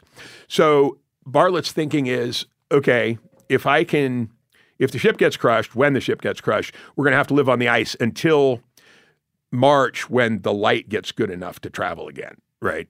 And so invariably the ship does get crushed. Um, it's a great scene though. I, I I love the scene where Bartlett's got a flair for the dramatic, right? So he's he's in the he's in the galley. No, everyone's off on the at the box house and the ice house. They're they've taken everything off. They're they've got their um, beds, you know, sleeping situations set up, and Bartlett's like stays in the the galley and he's got like a phonograph and he's playing record after record and then theatrically kind of throwing them into the fire, you know. And he saves uh, he saves Chopin's funeral march for the last one. And it, you know, I would love to see this in a film, like great, because he's like puts it on. You know, and it's got this like dirge thing. You could death is coming, like, and then he goes out onto the rail. If the you saw last this one. scene in a movie, you would think this Oh, is over oh, the top. no, Like, you- you're- yeah. c- you're calm like- down, dude. Yeah, like, what are you doing, man? And he stands on the rail, and then you know, right as funeral march is playing, the notes are drifting off into the Arctic wind. I milk this pretty hard, by the way. Yeah, yeah, yeah. and then you know, he he steps off, and the car. I mean, it's kind of bizarre, like to think you're sitting there, the ship you've been on for a few months. It, there it is, and like when it goes down, you know, it's like they've raised the flag to full mast, and then it's like it goes down, the flag goes down, everybody's watching, and then the steam spout is like, you just see, and then all of a sudden, your ship's gone, and you're on the ice going, okay, now what? Right?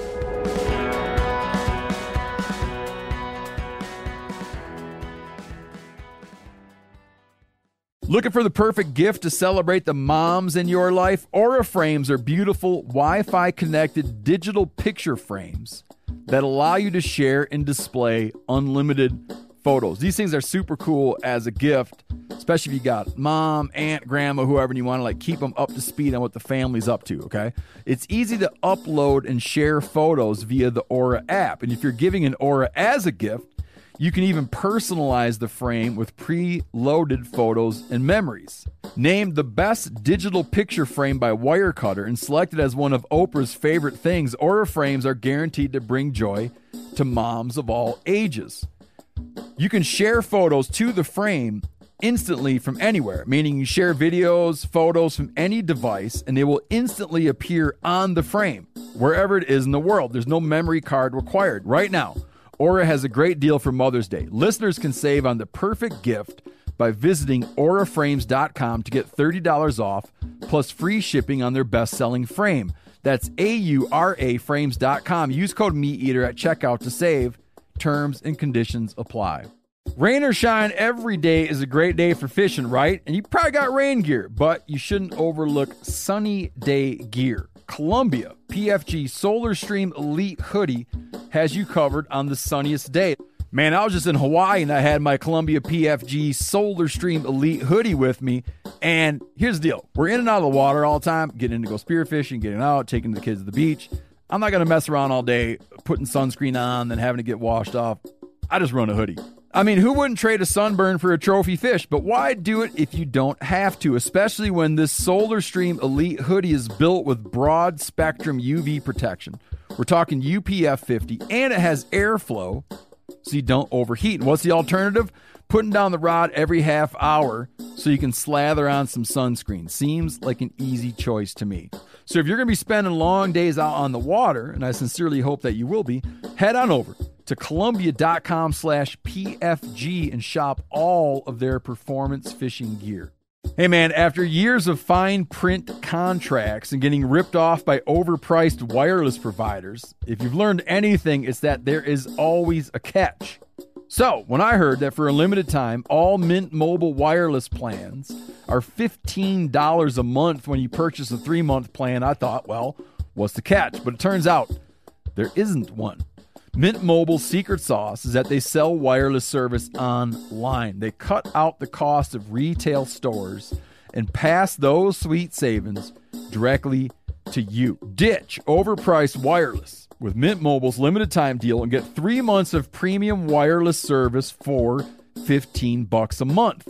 To get this new customer offer and your new 3-month unlimited wireless plan for just 15 bucks a month, go to mintmobile.com slash meateater. That's mintmobile.com slash meateater. Cut your wireless bill to 15 bucks a month at mintmobile.com slash meateater. $45 upfront payment required, equivalent to $15 per month. New customers on first three month plan only. Speed slower above 40 gigabytes on unlimited plan. Additional taxes, fees, and restrictions apply. See Mint Mobile for details. The story becomes about, to me, I think that one of the coolest elements is that Bartlett's driven, he understands kind of the situation, which is I've got to get these people to land. Now, Stefansson later argues, and I think incorrectly, that they should have probably bolted like he did way earlier um, across the ice. But Stefansson was already um, a very skilled uh, ice traveler. He, and he had lived with, you know, the Inuit and he, he knew how to do it in small teams. You know, you've got like 15, 17 people. Only a few of them had any uh, experience on ice. Bartlett and this guy named John Hadley that they had picked up in Barrow also. Um, and other than that, you know, these are not experienced Arctic travelers, except the Inuit that they were with, uh, that they had brought, who basically save all their lives. Uh, but so Bartlett knows, okay, at some point, I'm going to have to get all these people to Wrangel Island if if we get close enough to it, and then I'm going to probably have to go myself with maybe one of the two um, Inuits, Kuraluk and Kataktovik, and take them across the long strait south to Siberia, and then go somehow get word to the larger world that they're we're marooned on Wrangel Island, or they're marooned on Wrangel Island, because he reasons that not going en masse with twenty some people is not going to work. Yeah, and only one, uh, as far as they know, only one white guy has ever been there. Or Yeah, one I group mean- of white, like Muir, right? Yeah, yeah. I mean, we're, John Muir, the the naturalist, you know, had like written the only real first descriptions of the place, right? Yeah, and it's interesting that they know too that that Wrangel Island has driftwood, Right. and another island doesn't have driftwood. yeah, Herald Island doesn't have driftwood and it's small and uninhabitable, but it's really close. It's like within 30 miles of Wrangel Island. And then Wrangel Island is, I mean, it has populations of polar bear, it has populations of walrus. It ends up having a, lo- a lot of um, wildlife. Um, but Let me hit, that- let me hit you with another quick Yeah. Stefansson thing from my life with the Eskimo. When he's up in the high Arctic, he's on. He, he's with hunters who have never seen a tree, but they have driftwood. Their explanation of what driftwood is, they think it's a plant that grows under the water. seems reasonable. Yeah. I mean, And he's like, it's shit. It's pro. He speculates that it's trees washing out Mackenzie Delta, going into the Arctic Ocean, landing on these islands, and then you just like, I don't know where that shit came from.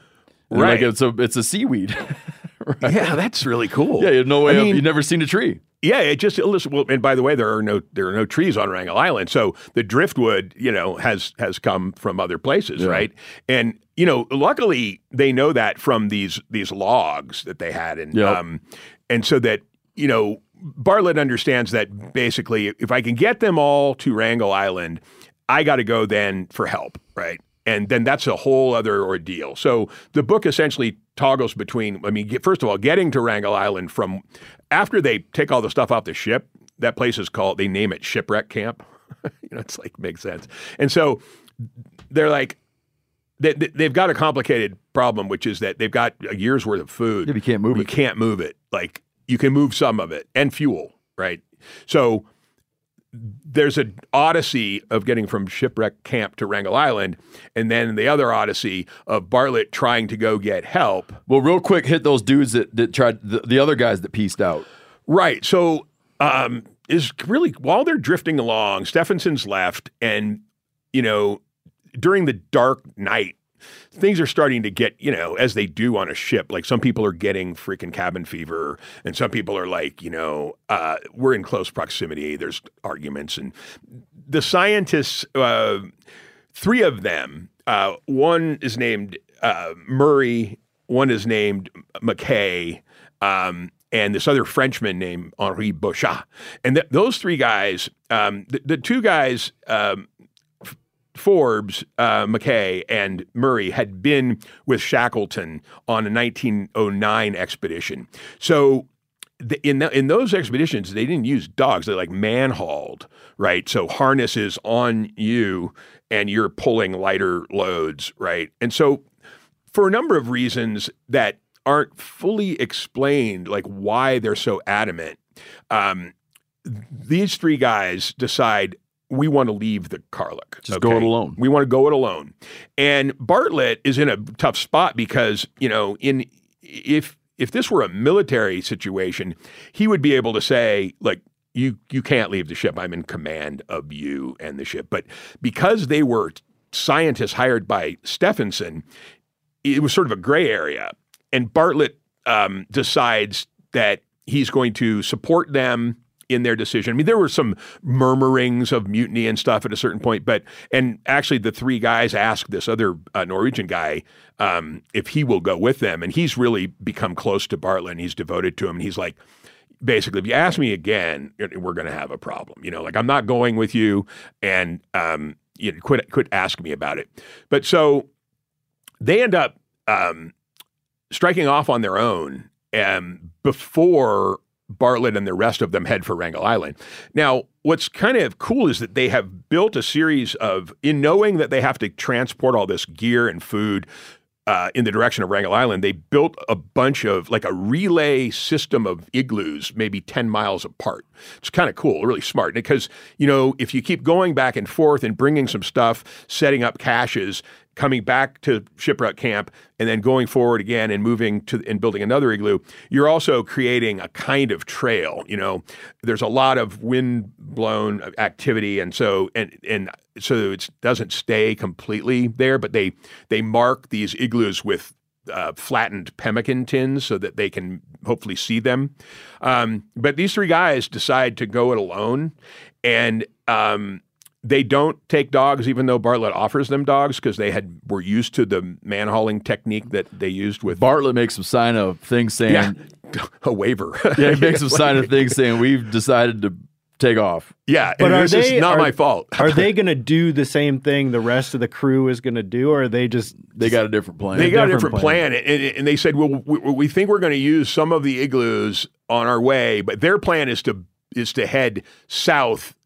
Either they were kind of clueless because they didn't at this point they didn't exactly know, you know, to the spot where they are. They have a general notion that they're like, you know, 100 miles west of Wrangel Island, but I mean it's a pretty big space out there. So they they end up going uh, on their own. There's a really really grim scene in which um, Bartlett continues to uh, send out his own small teams that are going to try to make it over in in like relays to Wrangel Island, and they come across these guys after like a week or ten days um, on one of their forays, and I mean it's a really grim scene. You know, like two guys are sitting there. Uh, one guy's hand is out of its glove, um, and this is Murray. You know, and he has cut himself with a pemmican tin and he's got like infected hand, right? It's all swollen up and um, they're, they're barely moving. They're all, you can tell their faces are all frostbitten. They don't really know what direction they're going. And the other guys from Bartlett's teams are, you know, they're on dog sleds and they're, they're like, you guys need help, right? And they say, well, we, we decided to do it alone.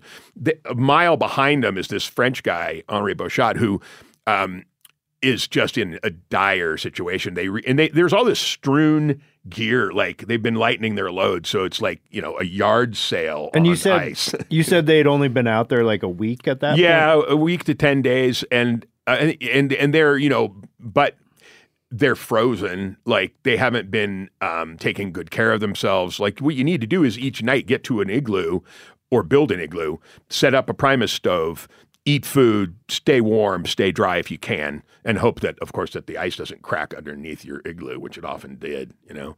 Um, and then so they they come across like this strewn gear and everything, pemmican, and they come across this Henri Beuchat guy, and he's he's just his feet are halfway out of his mukluks, his his gloves are mittens are off, you know, his hands are like black and necrotic and pustules, and he's like the they're like, we need to take you back to shipwreck camp.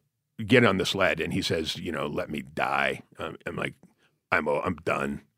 Um, and you you know, then they just like cluck the dogs on and head out. It's kind of Yeah, and those dudes never seen again. it's just like never seen again. You know, in fairness, Bartlett sort of makes token efforts to look for him a couple times, but um, four other guys get stranded on um, the on Herald Island, which they they c- came to accidentally.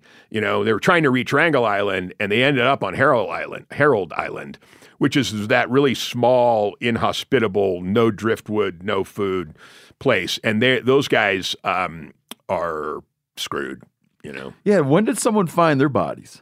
it's like 1926. I'm thinking. So someone just lands on the island, takes a walk, and there's yeah, and they this uh, they were U.S. Um, U.S. expedition, and they um, I I believe they were they had the notion of finding out if they were st- if Oh. still there. they Yeah. were they were aware of them. They were aware of them, and you know, so it's like. But what's what's interesting is that that so four, four members. Bartlett's trying to get everybody over to Wrangel Island, but during the during these relay hauls, um, at one point, Mammen Bjarne Mammen, the Norwegian member of the team, um, he gets uh, disoriented, and he ends up like within um, two miles of Herald Island, and at this point, everyone's in. Mammen is in pretty bad condition. You know, he's like dislocated his knee, and they're they don't have that much food left.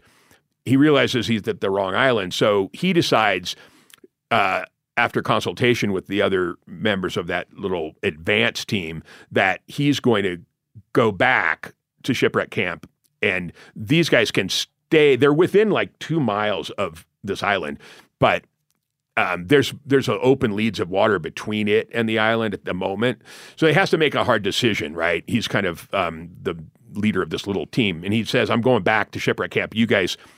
Make it here, and then they write letters to Bartlett saying, "Okay, here's what we're going to do. We're going to stay here as long as I can, as long as we can. Come try to get us. If we don't hear from you, we'll eventually make it over to Wrangel Island ourselves."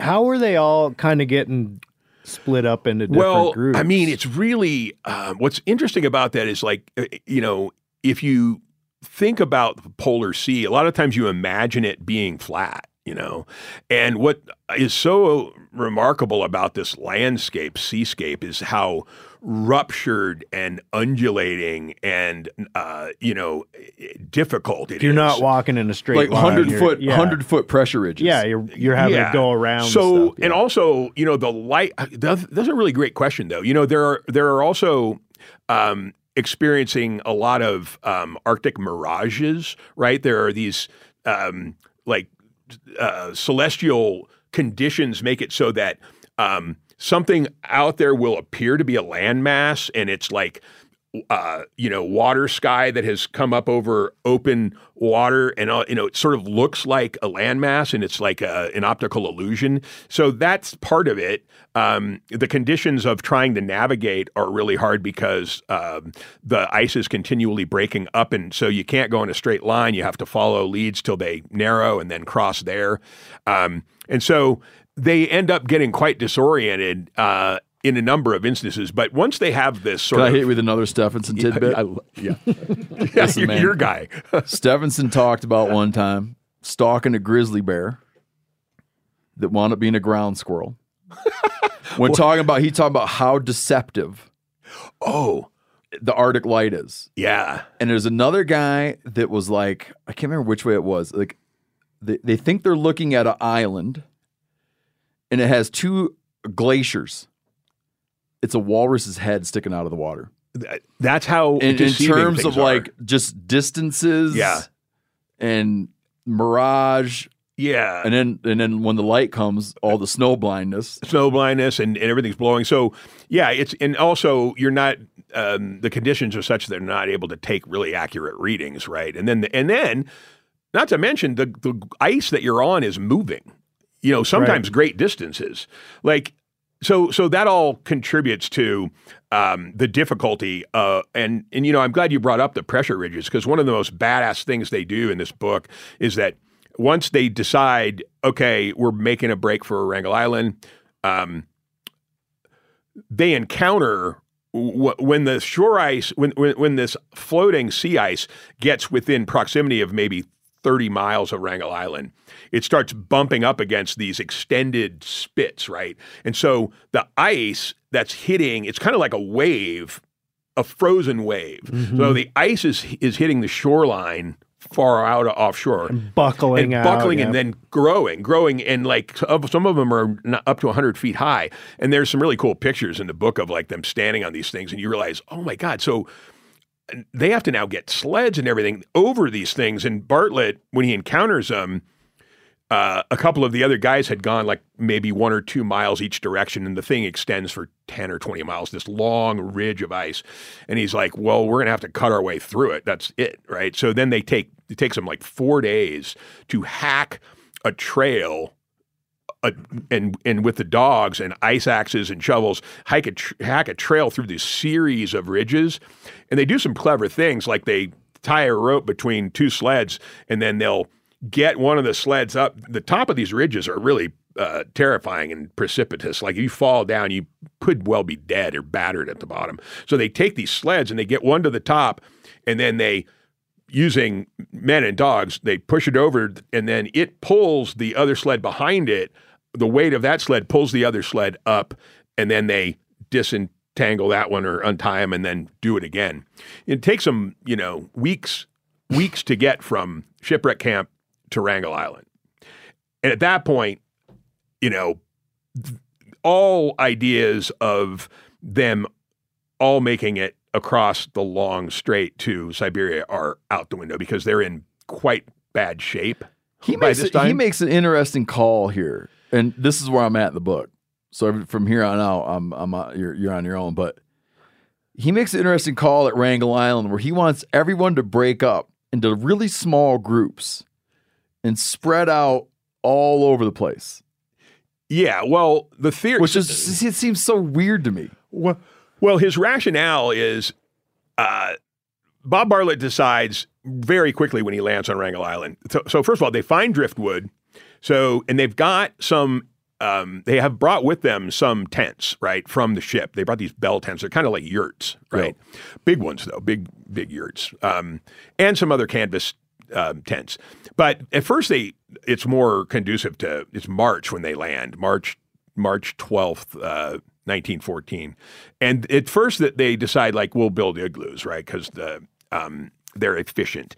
Um, so Bartlett determines okay, there's driftwood, there um, is some game. They have been encountering seals, but the seals are quite offshore, uh, and then some Arctic foxes and some bears that they have encountered in. Usually, the bear situation was like they're not hunting bears; the bears are kind of hunting Killing them them right in camp, man. you know, the bears have been following them. Or the bears Yeah. will be duking it out with the dogs, Right, and the bears like and they'll, there's they'll some kill the bear while he's duking it out with the dog pack. There's some really close encounters though, like Oh, where yeah. one guy Hadley has to snag his rifle like while the bear is trying to get to the dogs, and he's on the other side of the sled, you know, and he's like grabbing his rifle within feet of a freaking ten foot polar bear. You know, when they when they gourmet butcher a polar bear, they like the back legs, the back straps, and the heart.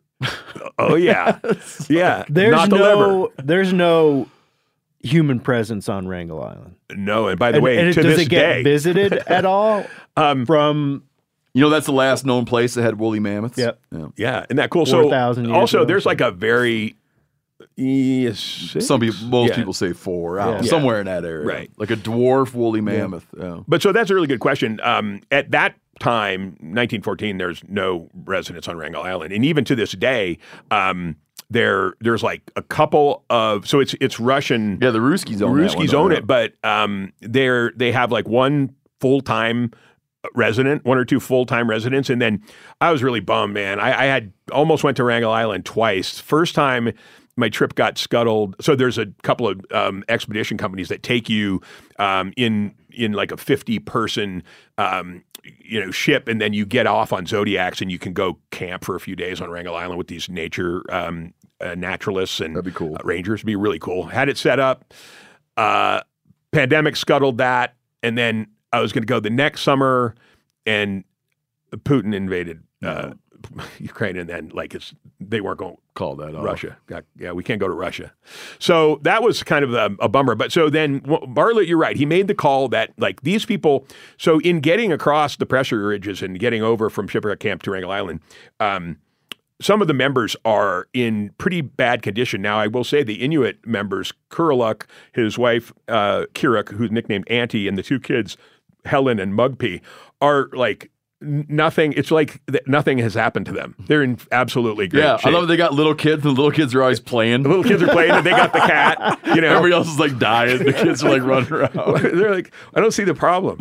Um, eat seal blubber and have really nice Arctic clothing, you know. But um, you could blame Stefansson in part for this because he he brought Auntie along, Kira, to sew Arctic clothing, and then but he bought a bunch of the skins pretty late in the game. So like she's sewing and teaching the members to sew while they're still floating along, and they didn't like they weren't fully kitted out, all the members. Anyway, Bartlett makes the call that like these people are too tired, frostbitten, uh, and uh, to make and inexperienced to make it across. It's about hundred miles from the southern coastline of Wrangel Island to Russian uh, northeastern What is the disease they're getting? So that's yeah, it's interesting that they they start coming down within days after Bartlett leaving with Kataktovik. They start coming down with this swelling sickness, so their limbs are getting really. Um, their limbs are some of them, their hands and feet are swelling to like twice their normal size, and the there's two theories. One is that the pemmican that they had was somehow flawed, and the ratio of fat to protein was wrong. I mean, not not good enough, so that they begin to get um, what's called nephritis, or it's like a inflammation of the kidneys, um, an imbalance. You know, they've got like a, a diet, dietetic imbalance, but it's freaking everybody out because it's not scurvy um, because they're getting some meat, you know, here and there with the Arctic foxes, the seals, and the polar bears. Um, but then, you know, th- they start to. So that's the other thing. Stefansson doesn't know that, like, he's like, well, they should have all gone with Bartlett. Bartlett just leaves with one Inuit guy, Kataktovik.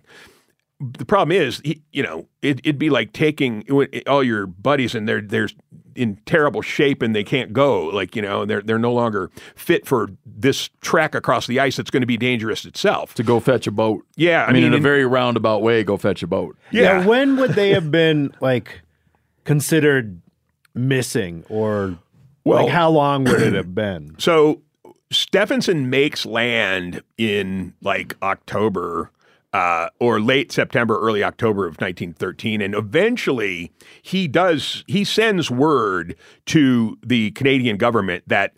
Uh, Oh, I've lost my ship. Yeah, but no, he has no idea where it is. I have I have no idea where my ship is, but it'll probably be fine because they have these umiaks, which are skin boats, and you know Stefansson's thinking more like he, what he would do, and but he would only do this alone or with a really small team. with him and two Inuit hunters. Yeah, he's not going to do it with like a bunch of inexperienced people. So he reports to the Canadian government that like the flagship Karluk is gone. It it will it will either be crushed. Most likely, it will be crushed, or it's going to like bypass uh, Wrangel Island and end up like somewhere else. I lo- yeah, there, there's this. There's this. I, I, I forgot about that when he's talking about the like, in some number of years, Right. When you're all dead, it'll spit you out like in Greenland. yeah, and it says I love his line. He says it'll like go around the Arctic and it'll like spit you out, but it takes a few years. Yeah, it says either either them or their wreckage. Yeah. and you're like, Yeah. oh, great. So look, so they And- uh, they were going west, but watch to the east. Are the are the other They're coming two back. are the other two ships meanwhile just like they've gotten where they were supposed to go and they're just hanging out waiting? Or, Right. So when Stefansson arrives back on mainland uh, Alaska, he he's cruising along the coast and he runs into some of people that actually that he had known from uh, the previous expedition he was on, and they have, you know, they're hearing uh, stories of like there's reports, okay. Uh, yeah, the Alaska and the Mary Sachs have been seen, and they're actually wintering over in this bay before Herald Island, but they're safe. So he learns that those two ships are safe. So at that point, Stefansson decides, okay, I'm going to re-outfit what's called the New Northern Party, and that other one, that's the old Northern Party, and they're screwed. It's like it's like Rumsfeld's old Europe, right? It's like, well, they're still your people. Um, but anyway, he's like, I got this. I'm gonna. I'm going to do what I said I was going to do. He's also really clever because he knows from where he is how long it takes mail to get to the Canadian government. It has to go by like dog sled and it's he knows that it's going to leave like by December 1st or something. And then it's going to take a couple months to get to the Canadian government. So by the time he knows that by the time they get the report that the Karluk's gone and I'm re outfitting, he will already have done it. Like he'll already be out on the ice doing his thing. And they can't really say, don't do that. Right. Yeah. And he, he does some pretty um, devious things. Like he's got a bl- he's got an open checkbook, right? So he arrives at one of these um, trading posts, and it turns out the guy is basically leaving because he's been there too long and he can't stand the winners anymore. And he's like selling everything. Stefansson like buys it all, and he goes to another guy, and he's like finds the guy has a really cool schooner, so he's like, "Hey, can I buy that schooner?" And he, he writes him a check for like 13 grand, right? On top of the two sh- ships that he's already bought. Um, yeah, the numbers are astronomical, what he ends up spending, right? But so Stefansson quickly um, regroups and he, he has like, he has it out with um, the the expedition leader of the Southern Party, this guy Dr. Anderson, um, and you know Dr. Anderson sees that Stefansson. First of all, he's like, "Where's your ship? Why you know? And why aren't you going to do anything to go find them?" And Stefansson's like, "I can't do anything. Nobody can go there until summer, right? That part of the world, you've got like a six week maybe window where there's going to be open water and some of these places are accessible. But at this point, they don't even know where the Karluk is. So Stefansson is right to say, like, there's nothing I can do about it personally right now, except to say we should be organizing rescue missions for next summer, right? Anyway, he goes off onto the ice, uh, re-outfits, grabs a couple Norwegian dudes, and goes off and um, continues to do, you know, ethnological and um, scientific study and just sort of bid, bids goodbye to the Karluk.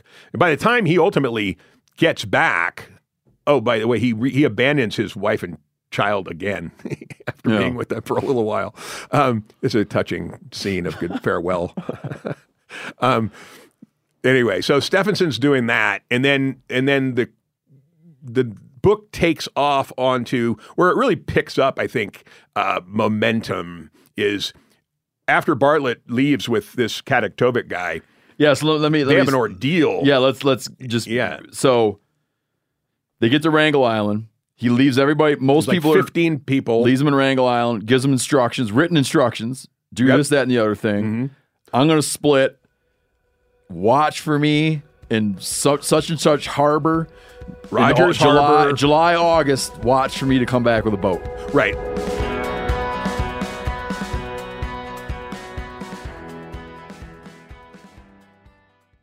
Looking for the perfect gift to celebrate the moms in your life? Aura frames are beautiful Wi Fi connected digital picture frames that allow you to share and display unlimited photos. These things are super cool as a gift, especially if you got mom, aunt, grandma, whoever, and you want to like keep them up to speed on what the family's up to, okay?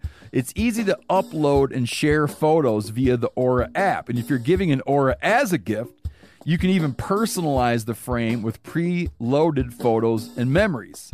Named the best digital picture frame by Wirecutter and selected as one of Oprah's favorite things, Aura frames are guaranteed to bring joy to moms of all ages. You can share photos to the frame instantly from anywhere, meaning you share videos, photos from any device, and they will instantly appear on the frame, wherever it is in the world. There's no memory card required. Right now, Aura has a great deal for Mother's Day. Listeners can save on the perfect gift by visiting auraframes.com to get $30 off plus free shipping on their best selling frame. That's A U R A frames.com. Use code MeatEater at checkout to save. Terms and conditions apply.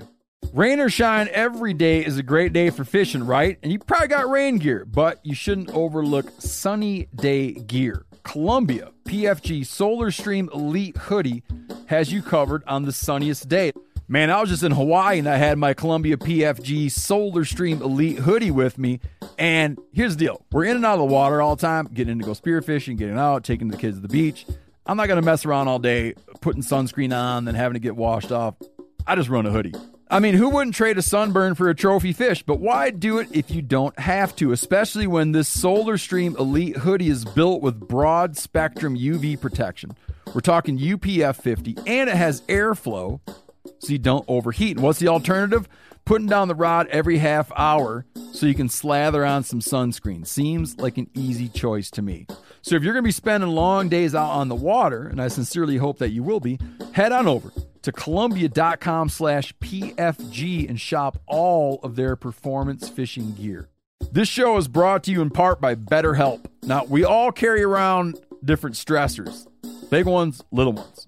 When you keep these things bottled up, it can start to affect you in a very negative way. Well, therapy is a great space to get things off your chest and to figure out how to work through whatever's weighing you down. Like, figure it out. That means figuring it out with someone who's impartial, who's able to sit down and hear what you have to say and think it through with you.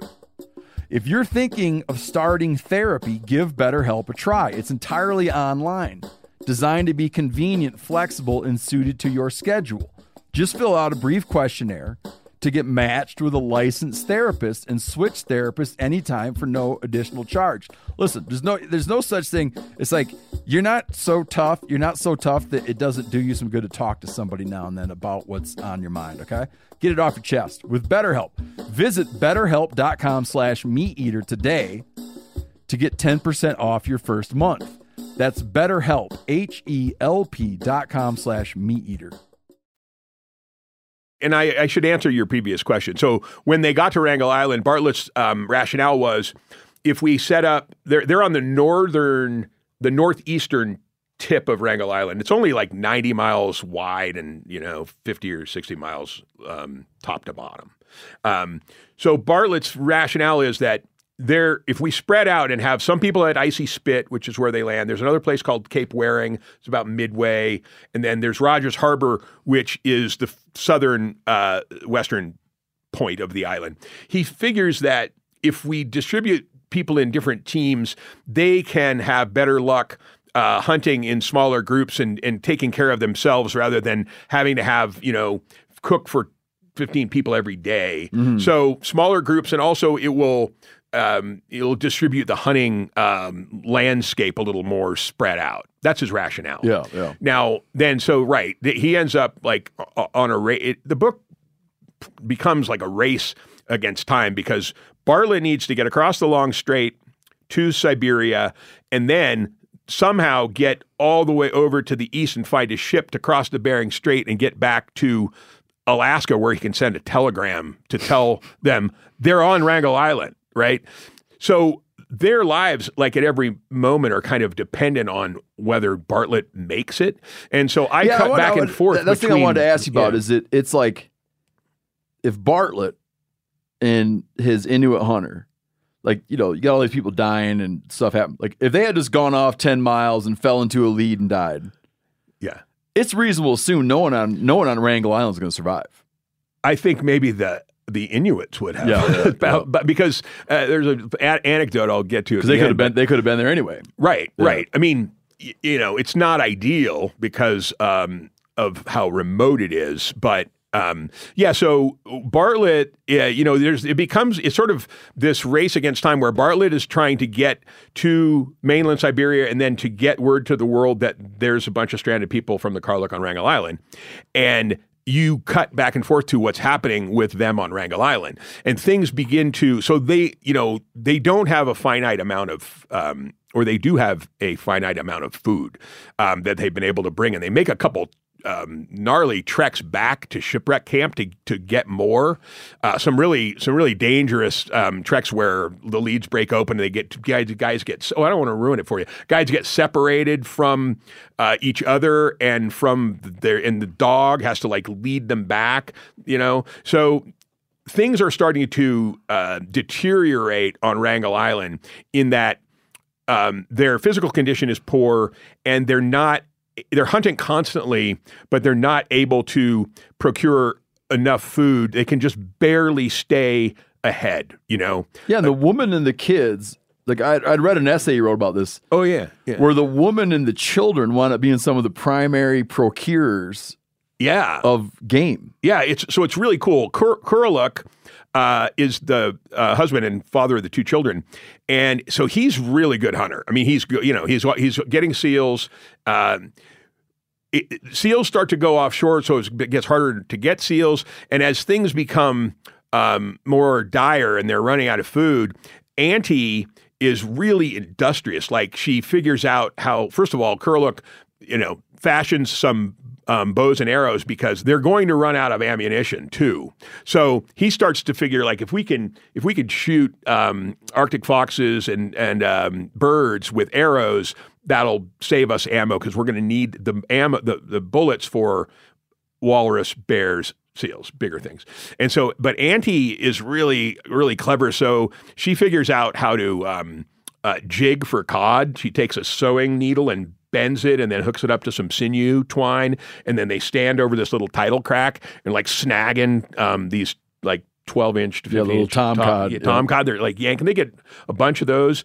Um, she's the kids do some really clever stuff. Uh, one of the girls, Helen, the 11 year old, uh, figures out how to put a piece of seal blubber onto a, a feather quill where where you pull it out, right? And then she uh, has that attached to a piece of string and chucks the the blubber over there and kind of hides. And seagull come up and eat the blubber, the quill gets stuck in their throat, and then she dr- drags it over and wrings its neck. You know, um, that's like one seagull at a time. But the biggest hunting, um, I mean, kind of the uh, most uh, hunting that they do that's effective. Um, oh, also Kurluk, uh, he creates snare tracks for uh, snare traps for Arctic foxes, um, and he he builds two things. Uh, one, he builds a kayak, um, which is a really cool. I mean, there's there's a uh, there's an image of him working with the Scotsman William McKinlay that they had a camera. You know, like they have a picture of him Yeah, building. it's it's kayak, crazy that they know? could like take snapping pictures now and then. I know. Like, and so he takes a couple of weeks, uh, and he it's really funny because he's hedging. Like they're they're starting to run out of food, and they're like, they hear walrus in the bay, and they're like, if we can get a walrus or two, we're we're set. Like, you know, now it's getting to be August. They're thinking if winter hits again, we're screwed. We're gonna die here. Um, so he he builds a kayak and Auntie is awesome like has has gotten all these skins from the bearded seal the ugruk and um, you know he he uses an adze and you know uh, he uses a hatchet as an adze and he has like you know a skinning knife and some snow knives and they he's able to fashion you know find driftwood planks and stuff and fashions out the the frame and then they bring it inside of the one of the wall tents and uh auntie like completely fabricates the skin outside of this kayak but Kurluk has been like hedging because he doesn't want. He's the only one who knows how to run uh, a kayak, and he, and he builds a really nice two-handled paddle, you know. But he does, he has no interest in being solo in the water with a 2,500 pound walrus, right? So he, he's here like telling them, "Man, I don't really want to do it. and then they're finally like, you got to go get the walrus. We're, we can't do it, you know. He ends up he ends up getting a walrus, uh, and you know, but it's a small one and it doesn't last that long. So by by the time um, it's starting to get near late August, you know, they're into some uh, rough rations. They're eating scurvy grass. You know, it's like um, cochlearia. It's a it's a little Arctic grass that has that actually named scurvy grass because the It's got some vitamin C in it. scurvy. Yeah, and then Auntie is starting to make the stuff that one of the members names salad oil. So she takes like chunks of blubber and puts them in a skin poke or a little bag and puts the chunks of blubber in there and leaves them out to ferment. And then when that stuff gets all congealed and fermented, they open up the bag and dip other chunks of seal meat and blubber into it like Sure, uh, yeah. you know and and the and the uh, Inuit people are like we're good. And uh, but, but like the other guys are like, I don't, you know, we really need something bigger. Um, so anyway, they start to plan. Like they realize that the window for a ship getting there.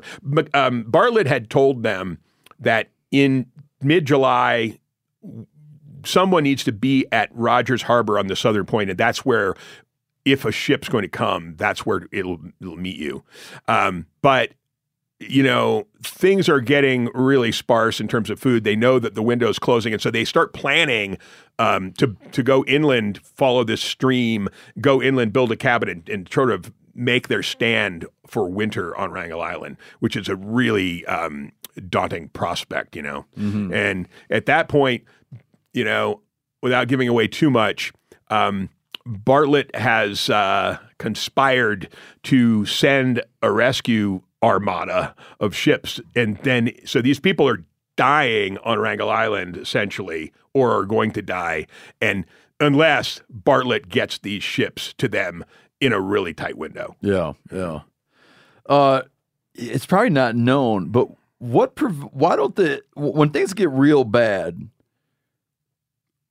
Why don't the Inuit just like what's preventing them from just taking off? You know, that's like, a really good they'd have the skill set to take. Like, they can make boats. They know what they're doing. Yeah, I mean, I think that there's an there's a um a, a kind of ethical standard. Like they, they were hired, you know, Yeah, yeah. they were hired to do a job.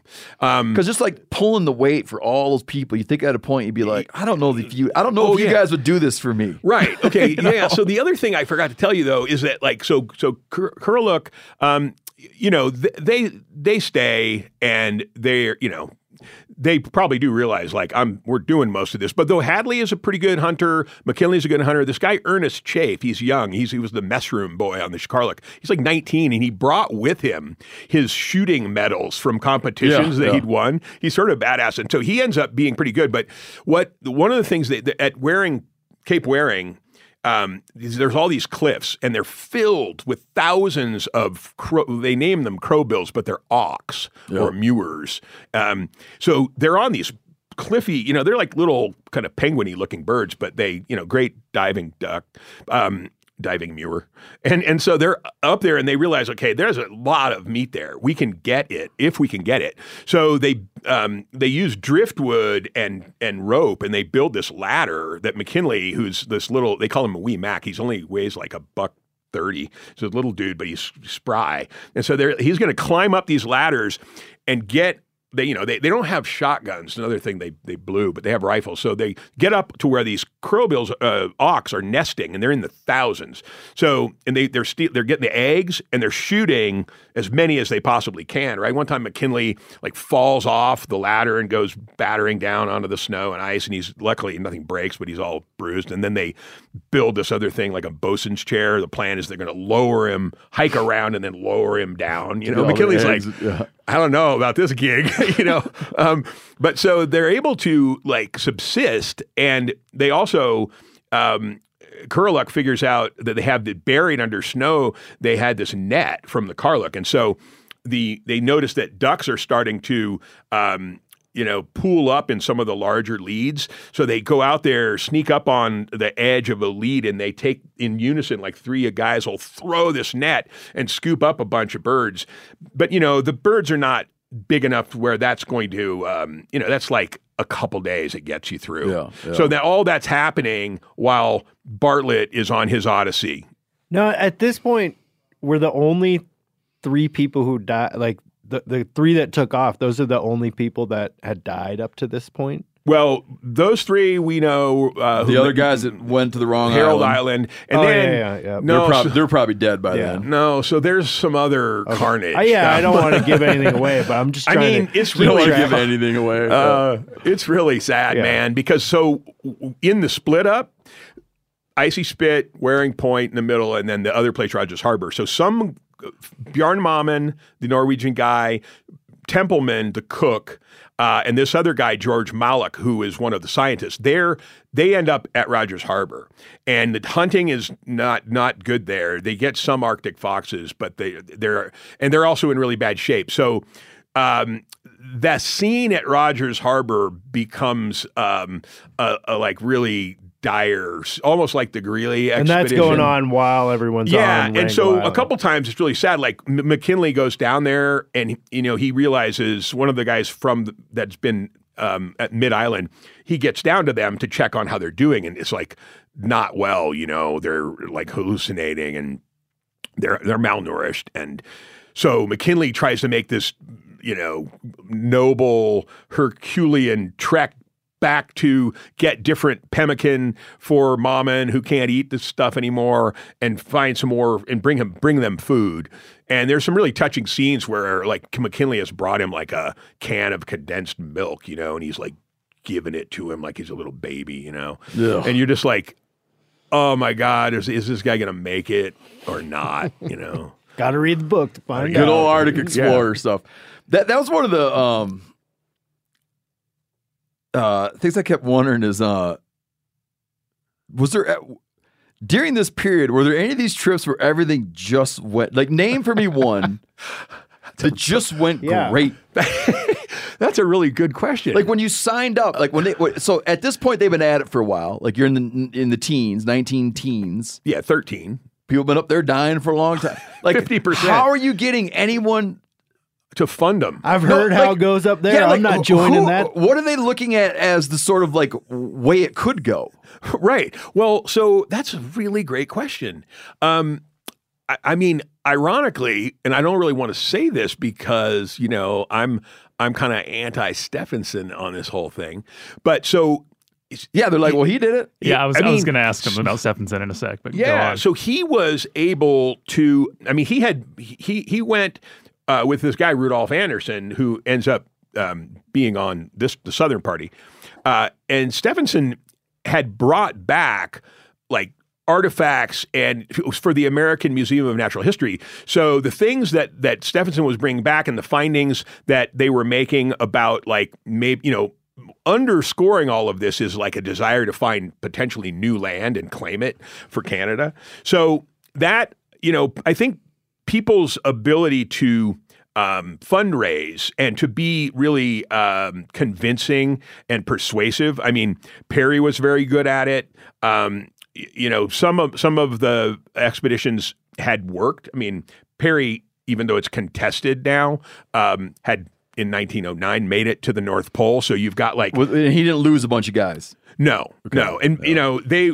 He did it better though. I mean, he brought a steel-hulled icebreaker, the SS Roosevelt, right? So he, you know, um, So people could look at that and, you could be like, you know, he did it. he did it, but also there's there's a bit of a difference. Um, I think in in all of the in many of the expeditions leading up to this, like firsts were what they were about, or discovery. Uh, of new lands, being the first to the North Pole, the first to farthest north, the first to go through the Northwest Passage. Um, this was one of the early, like purely, it's going to be scientific in nature.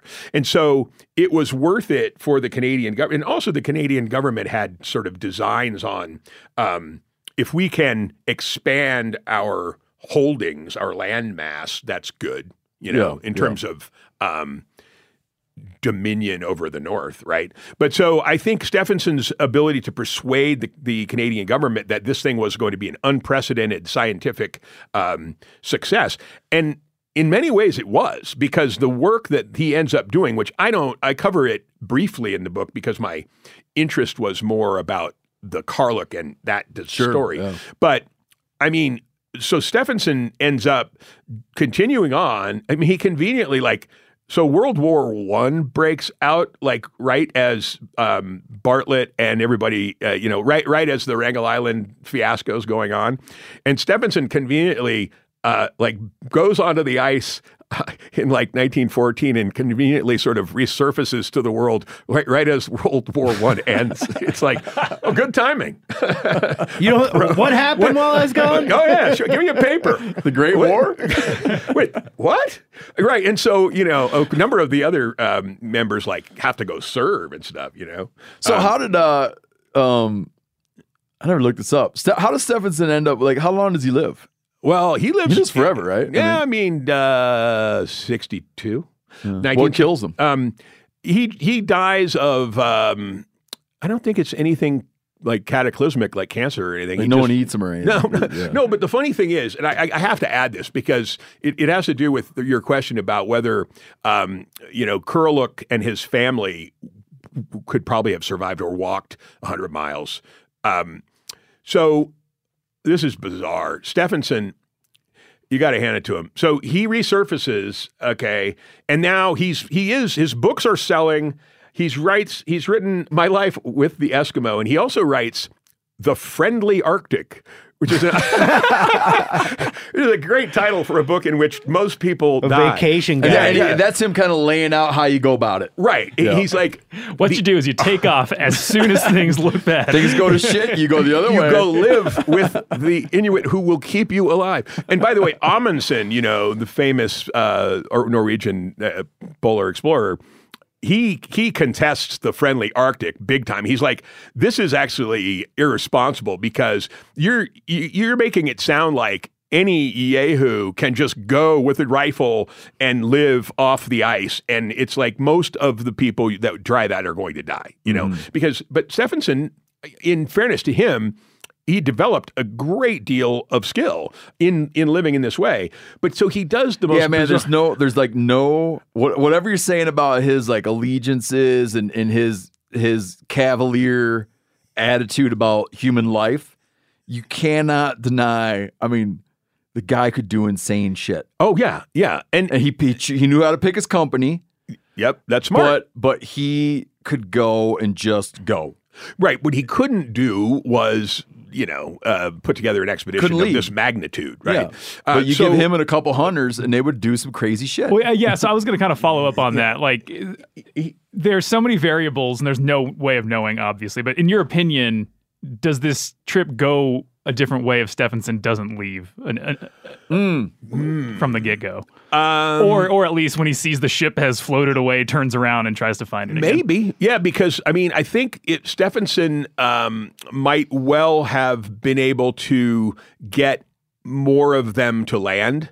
Um, he he still would have been uh, challenged by the fact that most of the scientists and the crew members did not have um, Arctic ice skill. You know, so the thing I was going to say though he, that um, that he does that's really a, a head scratcher um, is that so 1921, you know, like some years after this expedition, um, he decides he's going to organize another expedition to Wrangel Island, right? Um, and one of the survivors, this guy's name is Fred Maurer, uh, decides that he wants to go back to Wrangel Island because he had so much fun there the first time. and Stefansson convinces him to do it. So he he gets like four part of the rationale and Stefansson wasn't really wrong about this was that there he's already envisioning I mean Stefansson thought about some things like he predicted polar flight to the, across the Arctic. Um, he predicted submarine uh, travel in that region. I was kind of I was going to ask was was this expedition kind of the end of an era for Absolutely. They call it the end of the dog sled adventurer, you know, because it, things, you know, things began to change Yeah, in terms technology, of technology. yeah. But so Stefansson organizes this other trip. Now, the Canadian government wants no part of it, even though he was going to originally try to, to claim Wrangel Island for Canada. Um, so he's become a Canadian citizen by this time, and he's like, "Well, um, we can plant the flag." Uh, it was kind of contested, so he he, I mean, nobody will pay, so he self finances this thing from like his book proceeds, and he uh, he sends Fred Maurer, one of the guys from the Karluk, these two other members, and a woman, also a seamstress. Her name is Ada Blackjack.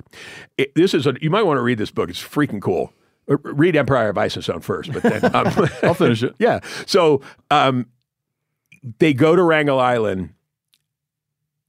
If things go south, they, they're you know as they do, and they realize they're not gonna they're not gonna make it, and so I think it could, uh, when things go south in the north might be a good name for a, Yeah. for a good exactly. book. You know, yeah. So anyway, Maurer, the guy from the Karluk, and this other guy decide to they they know well Bartlett did it with Kataktovik. We're going to strike across the long strait to go. They're, they're running out of food and it's just not going to work either. This eh, this is 1921. They leave uh, Ada Blackjack with the one other member. These two guys strike for Siberia and die out on the ice.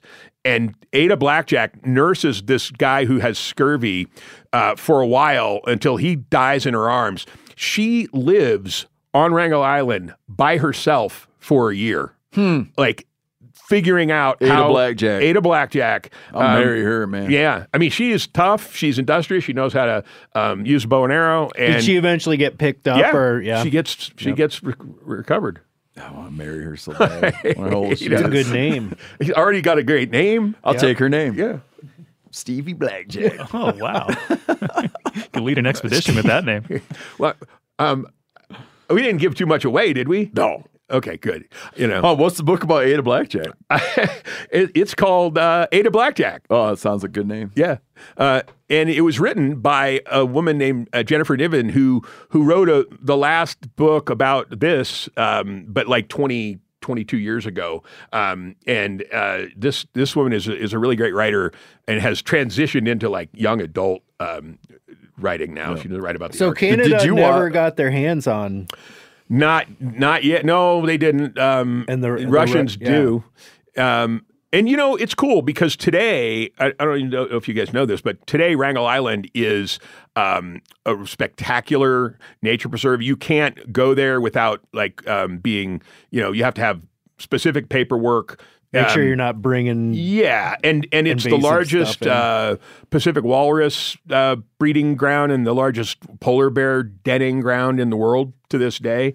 Um, and it's just uh, spectacular. If you look at um, like just look at images online of it, it's so rugged, man. The top of it's like 3,500 feet, um, and you know it's cool because there's you know there's beautiful rivers running out to the sea and. Um, polar bears hanging out. Now, the weird thing is that musk oxen, uh, people they go, well, why didn't they just eat all the musk oxen that are there? Because if you look at Wrangel Island, there's musk oxen there now. They they were They weren't there introduced. then. They Yeah. weren't there. Yeah. Yeah. You know, so it's like, well, they wish they'd had those musk oxen. Oh. Well, man, you got a good New York Times review.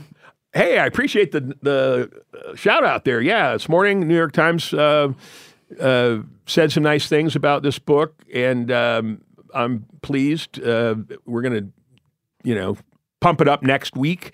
December sixth is the drop date. You're not doing any more podcasts, are you? You shouldn't do that. no, like, no no competitive ones. no, nothing that's good. No, nothing. That there's no podcasts that are that, that are like this. Really, that are It's all uh, bullshit podcasts. yeah, I like NPR, BS, or something. You know, Well, yeah, it's all you- structured and formal. Yeah, you yeah. know? You already working on the the third book in the trilogy? Yeah, thanks for asking that, man. I so uh, I, I do need to get off the ice eventually because it's sort of mind numbing, you know. Um, but I did pitch a book, and I'm I have I'm under contract to write a third book in this trilogy, and it's called Realm of Ice and Sky, and it it's about the first. Uh, what are called airships or blimps. Yep. Um, I, they're actually semi-rigid dirigibles, but try saying that a whole bunch of times. You know, um, semi-rigid dirigibles that were going to try to fly to the North Pole in 1905. This American God, dude, that just seems like such a bad idea, man. I know. Well, in 1905, this American dude named Walter Wellman. So this is before Peary has made it to the North Pole or Cook or whoever did. Um, he's like trying to fly from Svalbard, you know, Spitsbergen, north of uh, Norway, uh, in in a blimp toward to get to the North Pole. Right now, it doesn't go well for Wellman. He he lives, but he ends up being kind of pioneer for in in 1926 and then later. Um, Amundsen ultimately goes with this guy named Umberto Nobile. Um, he's a, an Italian airship designer.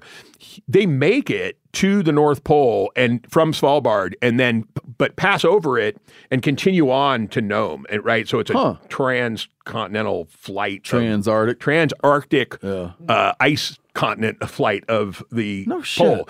So two years later, uh, Amundsen takes a lot of credit for it, and this this Italian guy Nobile is like, man, I need to do that again, like and get and make it more about me. So he he this is a really bad idea. So he takes he has mostly an Italian crew. At this point, Amundsen and him are scrapping, and so Nobile takes. I mean, these things are huge, like a 400 foot blimp, you know, with like the cabin underneath. It looks like the Led Zeppelin, right? Yeah, yeah, Like, like- exactly. the Led Zeppelin. Yeah, and so they take it, they make it to over the North Pole, and instead of continuing on, so the plan was to like land. It's hard to land a blimp because you need these like poles that you tie to, right? Tether to them. So he, they're going to try to like lower dudes down and do a North Pole study, right? Uh, out of like repelling out of the damn airship. Sure. Yeah. And so that that'll work. So anyway, this is the bizarre thing that happens is that they make it to the North Pole. It's really fucking windy, and it's not going well for their ability to, um, you know, uh, uh, Nobile wants to go back, right? Back to Spitsbergen and not do the same thing that he did already, which is with Amundsen and continue on. So they turn it around. They can't land or land people. They throw the Italian flag out and they're like, okay, they know they're at the North Pole. They've got good uh, readings on the way back, th- by the way, Nobile at this point is like been awake for 76 hours. He's all sleep deprived and he makes some mistakes. They crash the blimp like 150 miles back toward uh, Norway, Spitsbergen, Svalbard. They crash the blimp in this catastrophic accident. The cabin that has like a, most of the people in it, bunch of them, nine of them go spilling out onto the ice, right? Like they're thrown onto the ice. Their legs are shattered, they're broken. And then they look up, and the uh, six of the other members uh, are still in the cabin, and, and the blimp is sailing off into the sky, and they're like, ah, help! and they freaking fly away, never to be seen again. And now you've got these guys on the ice, and it, it creates the largest uh, rescue operation in polar history, right? And then, in which, by the way, the famed explorer Roald Amundsen goes to go save Nobile, flies off in a Fokker shit, you know, seaplane, and never is seen again. It's wow, awesome. What is the blimp really haven't been seen? Never been seen, and I Oh, mean, that'd be quite a find. yes, How is that? I mean, how is that possible? Maybe it's still flying around up there. it's a big place, Yeah. and things get engulfed by the leads in the ice, you know, Yeah, just swallowed. oh, I kind of rather be in a boat for a year. I think. Yeah. that is So that one, I gotta, man. I gotta really. You gotta get write right- that one. Start writing that. Once you write that one, come back. All right, you want to hear more about Nobile and the, Oh, and yeah. the Bring blimp? Ada, bring Ada Blackjack with you. Will. Thanks, man. I appreciate. I really that. appreciate you guys Thank you. having me. All right, so give give the g- hit people once more with the name of the book. All right, uh, this is Empire of Ice and Stone: The Disastrous and Heroic Voyage of the Karluk by Buddy Levy. Available anywhere books are sold. You bet. In audio too. And oh, did you do the read? No, Ah, sons of bitches. They didn't let you do the read. Did you? Did you tell that's me another wanted- story. Did you tell me Uh, yeah, to do it? I mean, have you heard these pipes, man? Listen, man, I wouldn't let. I know. No, they said I'm leave it- doing another. I got. It I got. So I got another book that's hitting the 10 year mark. So I'm getting the audio rights back. I'm gonna do my own read. It was just the first time you will. Nope. Oh no, you did. Um, so I had a book like. Okay, American. when when I sold, so when I sold American Buffalo, the the my publisher at Random House, they sold the audio to an outside place. The outside place did had t- bought the audio for ten years. They hired some soap opera guy to read it. I'm gonna hunt him down and kill him. then at ten years it ran out. Yeah. Random House got it back. At that point, they were doing more audio. Yeah. Then I went in and did the read. Now the book I published after American Buffalo, my book Meat Eater, Right. is the 10 year thing is reverting, and I'm gonna go in Oh, the yeah. studio and read that son of a bitch. Yeah.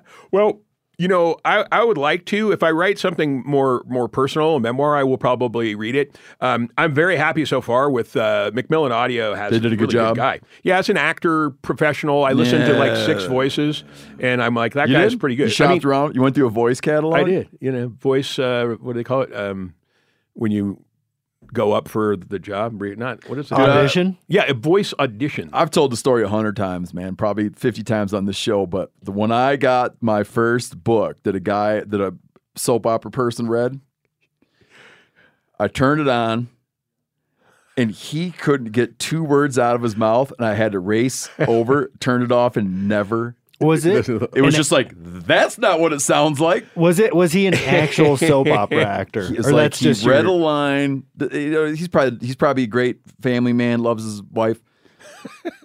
loves his children. It was that like being said, you're going to hunt him down and kill him. I'm not. I want to take it back. Now I name him down. But loves his country, loves his wife, loves his children. I have no doubt. But it was like he had no business saying those words. That's too bad. I kind of want to hear it now. yeah, I think I'm. I have. I'm gonna- I'll give it. I'll lend it to you. Tell me how it is. No, this guy's great. And by the way, sometimes, man, you're glad they because some of the words are really hard to pronounce. Yeah, you, don't know? need to figure it out. Yeah, you're just like let, let that guy handle it. You know, I, I know how to spell them. I don't know how to say them. spell Vilhjalmur like 250 times. yeah, I'll leave that up to you, buddy. Yeah, it's tough. Good luck. Thank you. All right, man. Well, thanks a lot. Good luck on the book. And uh, when you get the next one ready, come back.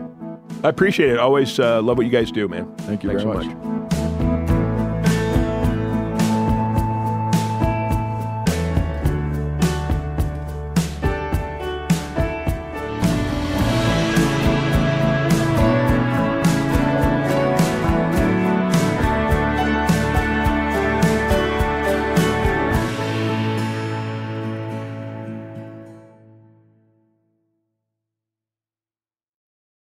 Hey, if you follow wildlife news at all, you're probably aware that the island of Maui has an incredible abundance of axis deer. So much so that they're causing ecological damage. Well, Maui Nui venison is thinning out some of those axis deer herds and delivering venison sticks and fresh cuts to your door. Visit MauiNuiVenison.com. That's M A U I N U I Venison.com. Use promo code MeatEater for 20% off your order. This festival and concert season will be all about the boots, and Tecovas is your stop before attending your next concert. All Tecovas boots are made by hand in a time honored tradition with timeless styles that are always on trend. Yeah, Steve, they're very comfortable, they're very fashionable, and I enjoy wearing mine around the office and anywhere I go. Stop by your local Tecovas store, have a complimentary drink, and shop new styles. If you can't make it to a store, just visit Tecovas.com. That's T E C O V A S.com and find your new favorite pair of boots today.